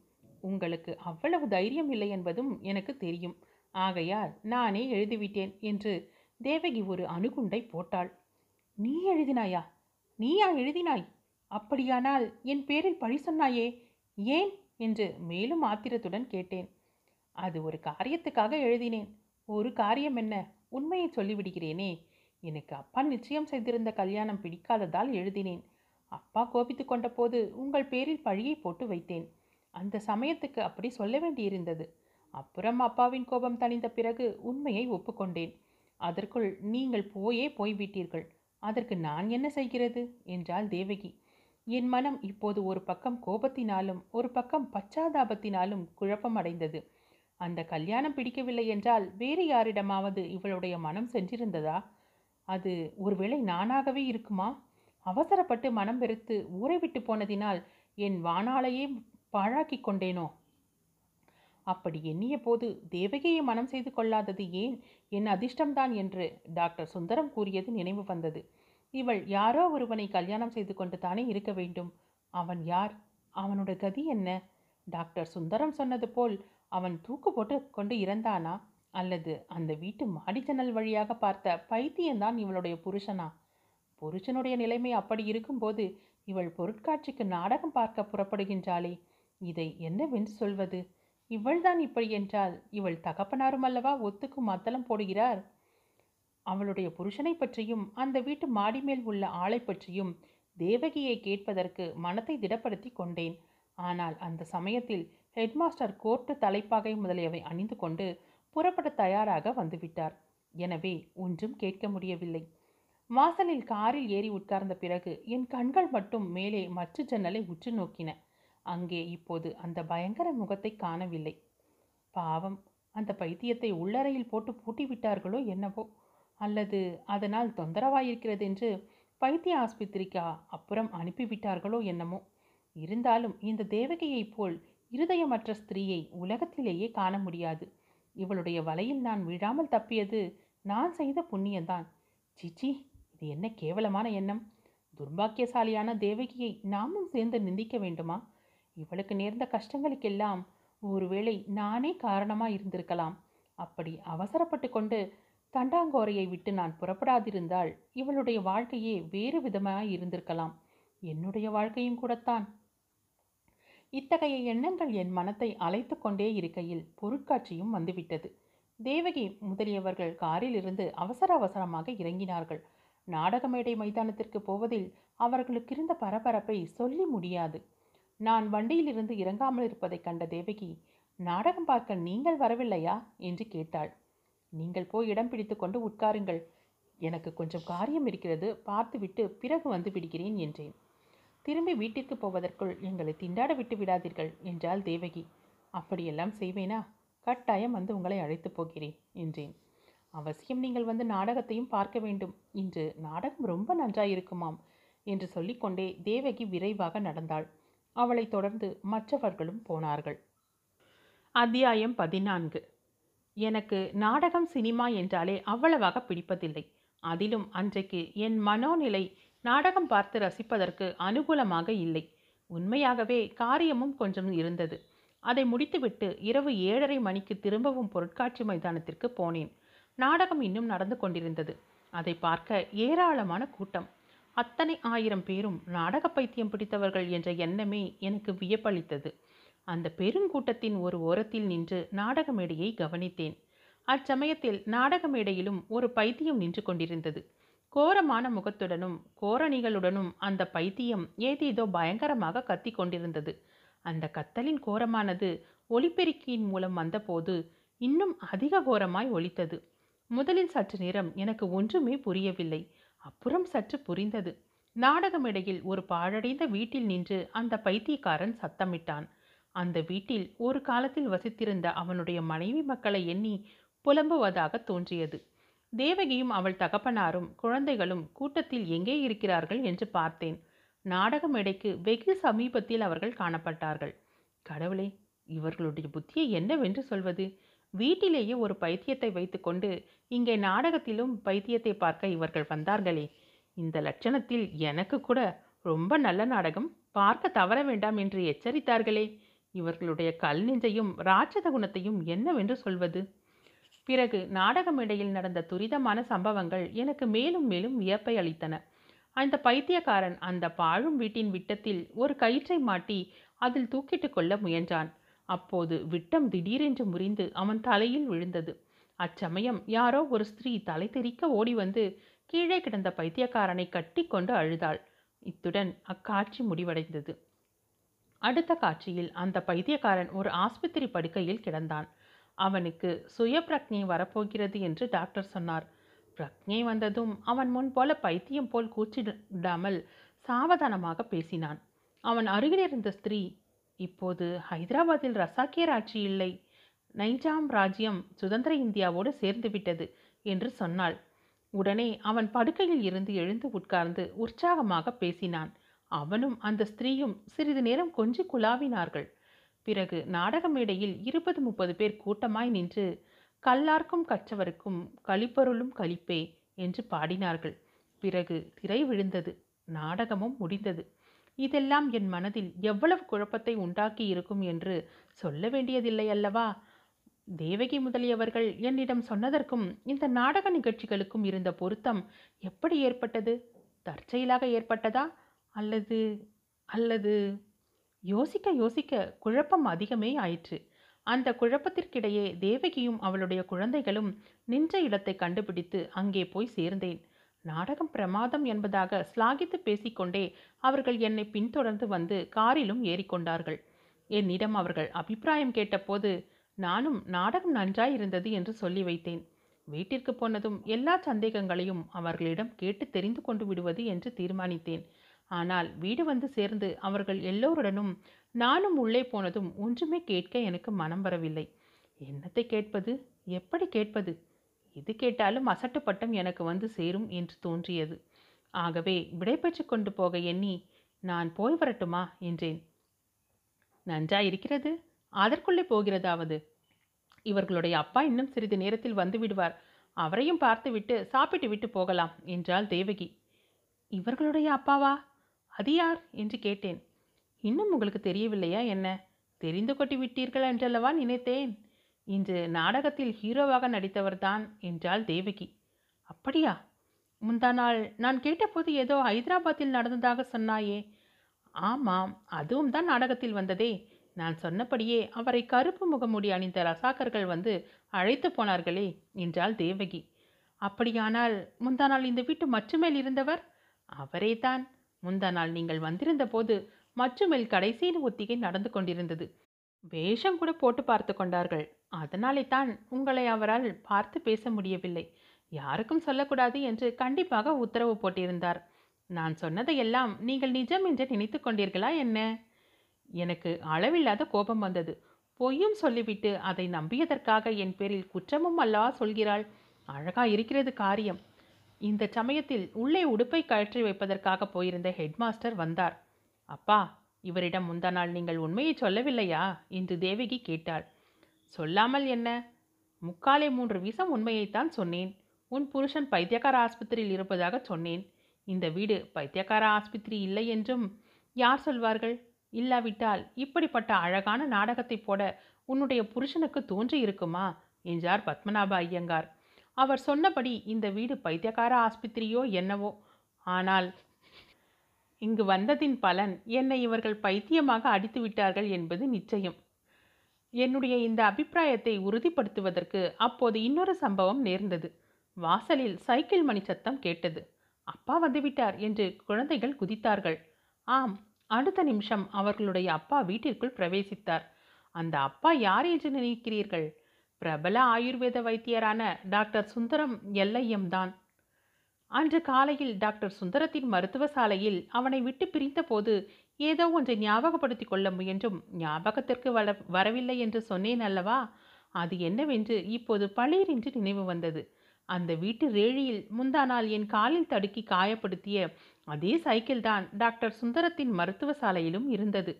அசோக சக்கரக்கொடி இரண்டிலும் இருந்தது என்பது இப்போது நினைவுக்கு வந்தது. டாக்டர் சுந்தரம் என்னை பார்த்ததும் ஹலோ கிருஷ்ணசாமி இந்த வீட்டு பக்கமே வராதே என்று சொன்னேனே அதை உண்மையாக எடுத்துக்கொண்டு விடுவாயோ என்று பயந்து போனேன். நீ வந்தது பற்றி ரொம்ப சந்தோஷம். நாடகம் எப்படி இருந்தது? உனக்கு பிடித்திருந்ததா? என்று கேட்டான். நான் பதில் சொல்வதற்குள் குழந்தைகள் ரொம்ப நன்றாயிருந்ததப்பா? என்று கூச்சலிட்டார்கள். தேவகி சுந்தரத்தை பார்த்து போதும் போதும். இந்த மாதிரி அசந்தர்ப்ப நாடகத்தை இனிமேல் நீங்கள் போடவே வேண்டாம். எனக்கு கொஞ்சமும் பிடிக்கவில்லை. நீங்கள் பைத்தியமாக நடித்தபோது உண்மையிலேயே உங்களுக்கு பைத்தியம் பிடித்து விட்டதோ என்று எனக்கு பயமாய் போய்விட்டது. அப்புறம் யாரோ ஒரு தடியன் புடவையை கட்டி கொண்டு வந்து உங்களை பிராணநாதா என்று அழைத்தபோது எனக்கு சகிக்கவே இல்லை. இந்த மாதிரி நாடகம் போடவில்லை என்று யார் அழுதார்கள்? என்றாள். அப்போது சுந்தரம் தேவகியின் தகப்பனாரை பார்த்து பாருங்கள் மாமா இந்த அழகான கதையை கற்பனை செய்து கொடுத்ததே இவள். இப்போது என் பேரில் குற்றம் சொல்கிறாள். இதற்கு நான் என்ன செய்கிறது? என்றான். அந்த சமயத்தில் நான் ஆமாம் உன் மனைவிக்கு அந்த நாளிலிருந்தே இது வழக்கம்தானே? தான் செய்த காரியத்திற்கு பழியை பிறர் தலையில் போடுவது என்றேன். சுந்தரம் என்னை பார்த்து புன்னகை புரிந்தான். ஓஹோ அந்த ஃபோர்ஜரி கடிதத்தை பற்றி சொல்கிறாயோ? அது தேவகி மட்டும் செய்ததில்லை. அவளும் நானும் சேர்ந்து யோசனை செய்து பண்ணிய காரியம்தான் அதை இன்னும் நீ மறக்கவில்லையா? என்றான். விஷயமே எனக்கு இப்போதுதானே தெரிந்தது. இனிமேல் மறந்துவிட வேண்டியதுதான் என்றேன். ஹெட்மாஸ்டர் அப்போது சுந்தரம் நியாயமாக நீயும் தேவகியும் கிருஷ்ணசாமியிடம் மன்னிப்பு கேட்டுக்கொள்ள வேண்டும். நீங்கள் என்னை ஏமாற்றியதாவது போகட்டும். தேவகிக்கு இஷ்டமில்லாத இடத்தில் கல்யாணம் நிச்சயம் செய்தது என்னுடைய பிசகு. அதனால் நான் அடைந்த தொந்தரவுக்கு உங்களை குற்றம் சொல்லி பயனில்லை. ஆனால் கிருஷ்ணசாமியின் பேரில் பழியை போட்டீர்களே அது ரொம்ப அநியாயம். எத்தனை வருஷமாகியும் அது இன்னும் அவன் மனதில் உறுத்தி கொண்டிருக்கிறது. நீங்கள் அவனிடம் மன்னிப்பு கேட்டுக்கொள்ளாவிட்டால் உங்களுக்காக நான் மன்னிப்பு கேட்டுக்கொள்ள வேண்டியதுதான் என்றார். இதெல்லாம் ஒன்றும் வேண்டியதில்லை சார். யார் யாரை மன்னிக்கிறது? என்றேன் நான். ஹெட்மாஸ்டரின் வார்த்தைகள் என்னை உருக்கி விட்டன ஆமாம் அப்பா அவர் அப்படியெல்லாம் மனதில் ஒன்றை வைத்துக் கொள்கிறவர் அல்ல. அவருடைய நல்ல சுபாவம் அப்போதே நமக்கு தெரியுமே என்றாள் தேவகி. மனதில் கோபம் வைத்துக் கொள்கிறவனா இருந்தால் இன்றைக்கு இந்த சந்து வீட்டை தேடி வந்திருப்பானா? நான் அவ்வளவு அவனை பயமுறுத்தி இருந்தும் கூட என்றான் சுந்தரம். சுந்தரம் மற்ற எதை பற்றியும் எனக்கு கோபமில்லை.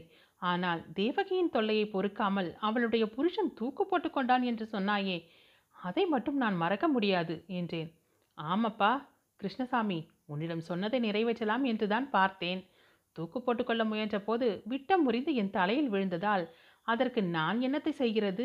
என் பேரில் வஞ்சனை இல்லை என்றான் சுந்தரம். போதும் இந்த பேச்சு. முகத்தில் இன்னும் கொஞ்சம் பைத்தியக்கலை இருக்கிறது. குழாயடிக்கு சென்று முகத்தை நன்றாக சோப்பு போட்டு தேய்த்து அலம்பி விட்டு வாருங்கள். அதற்குள் நான் இலையை போடுகிறேன் என்றாள் தேவகி. இன்றைக்கு இந்த வீட்டில் சாப்பாடு கூட உண்டா? தளிகை யார் செய்தார்கள்? என்றான் சுந்தரம். நாடகத்திற்கு புறப்படுவதற்கு முன்பே தளிகை செய்துவிட்டுத்தான் கிளம்பினேன். புளியோதரை செய்திருக்கிறேன். கிருஷ்ணசாமி உங்களுக்கு புளியோதரை கூட பிடிக்குமே. அம்மா செய்து போட்டால் ஆசையோடு சாப்பிடுவீர்களே என்றாள் தேவகி. அப்போது தேவகியின் தாயார் ரங்கநாயகி அம்மாளை பற்றிய ஞாபகங்கள் என் மனதில் பொங்கி எழுந்தன. அடாடா எத்தனை அன்பு! எவ்வளவு அபிமானம். அந்த அம்மாள் கையினால் வாகம் செய்த புளியோதரை திருக்கண்ணமுது முதலியவைகளை எவ்வளவு ஆசையோடு அந்த நாளில் சாப்பிட்டிருக்கிறேன். எனக்கு புளியோதரை பிடிக்கும் என்பது வாட்சவன்தான் ஆனால் இன்றைக்கு வேண்டாம் வீட்டுக்கு போக வேண்டும் என்று சொல்லிக்கொண்டு கிளம்பினேன்.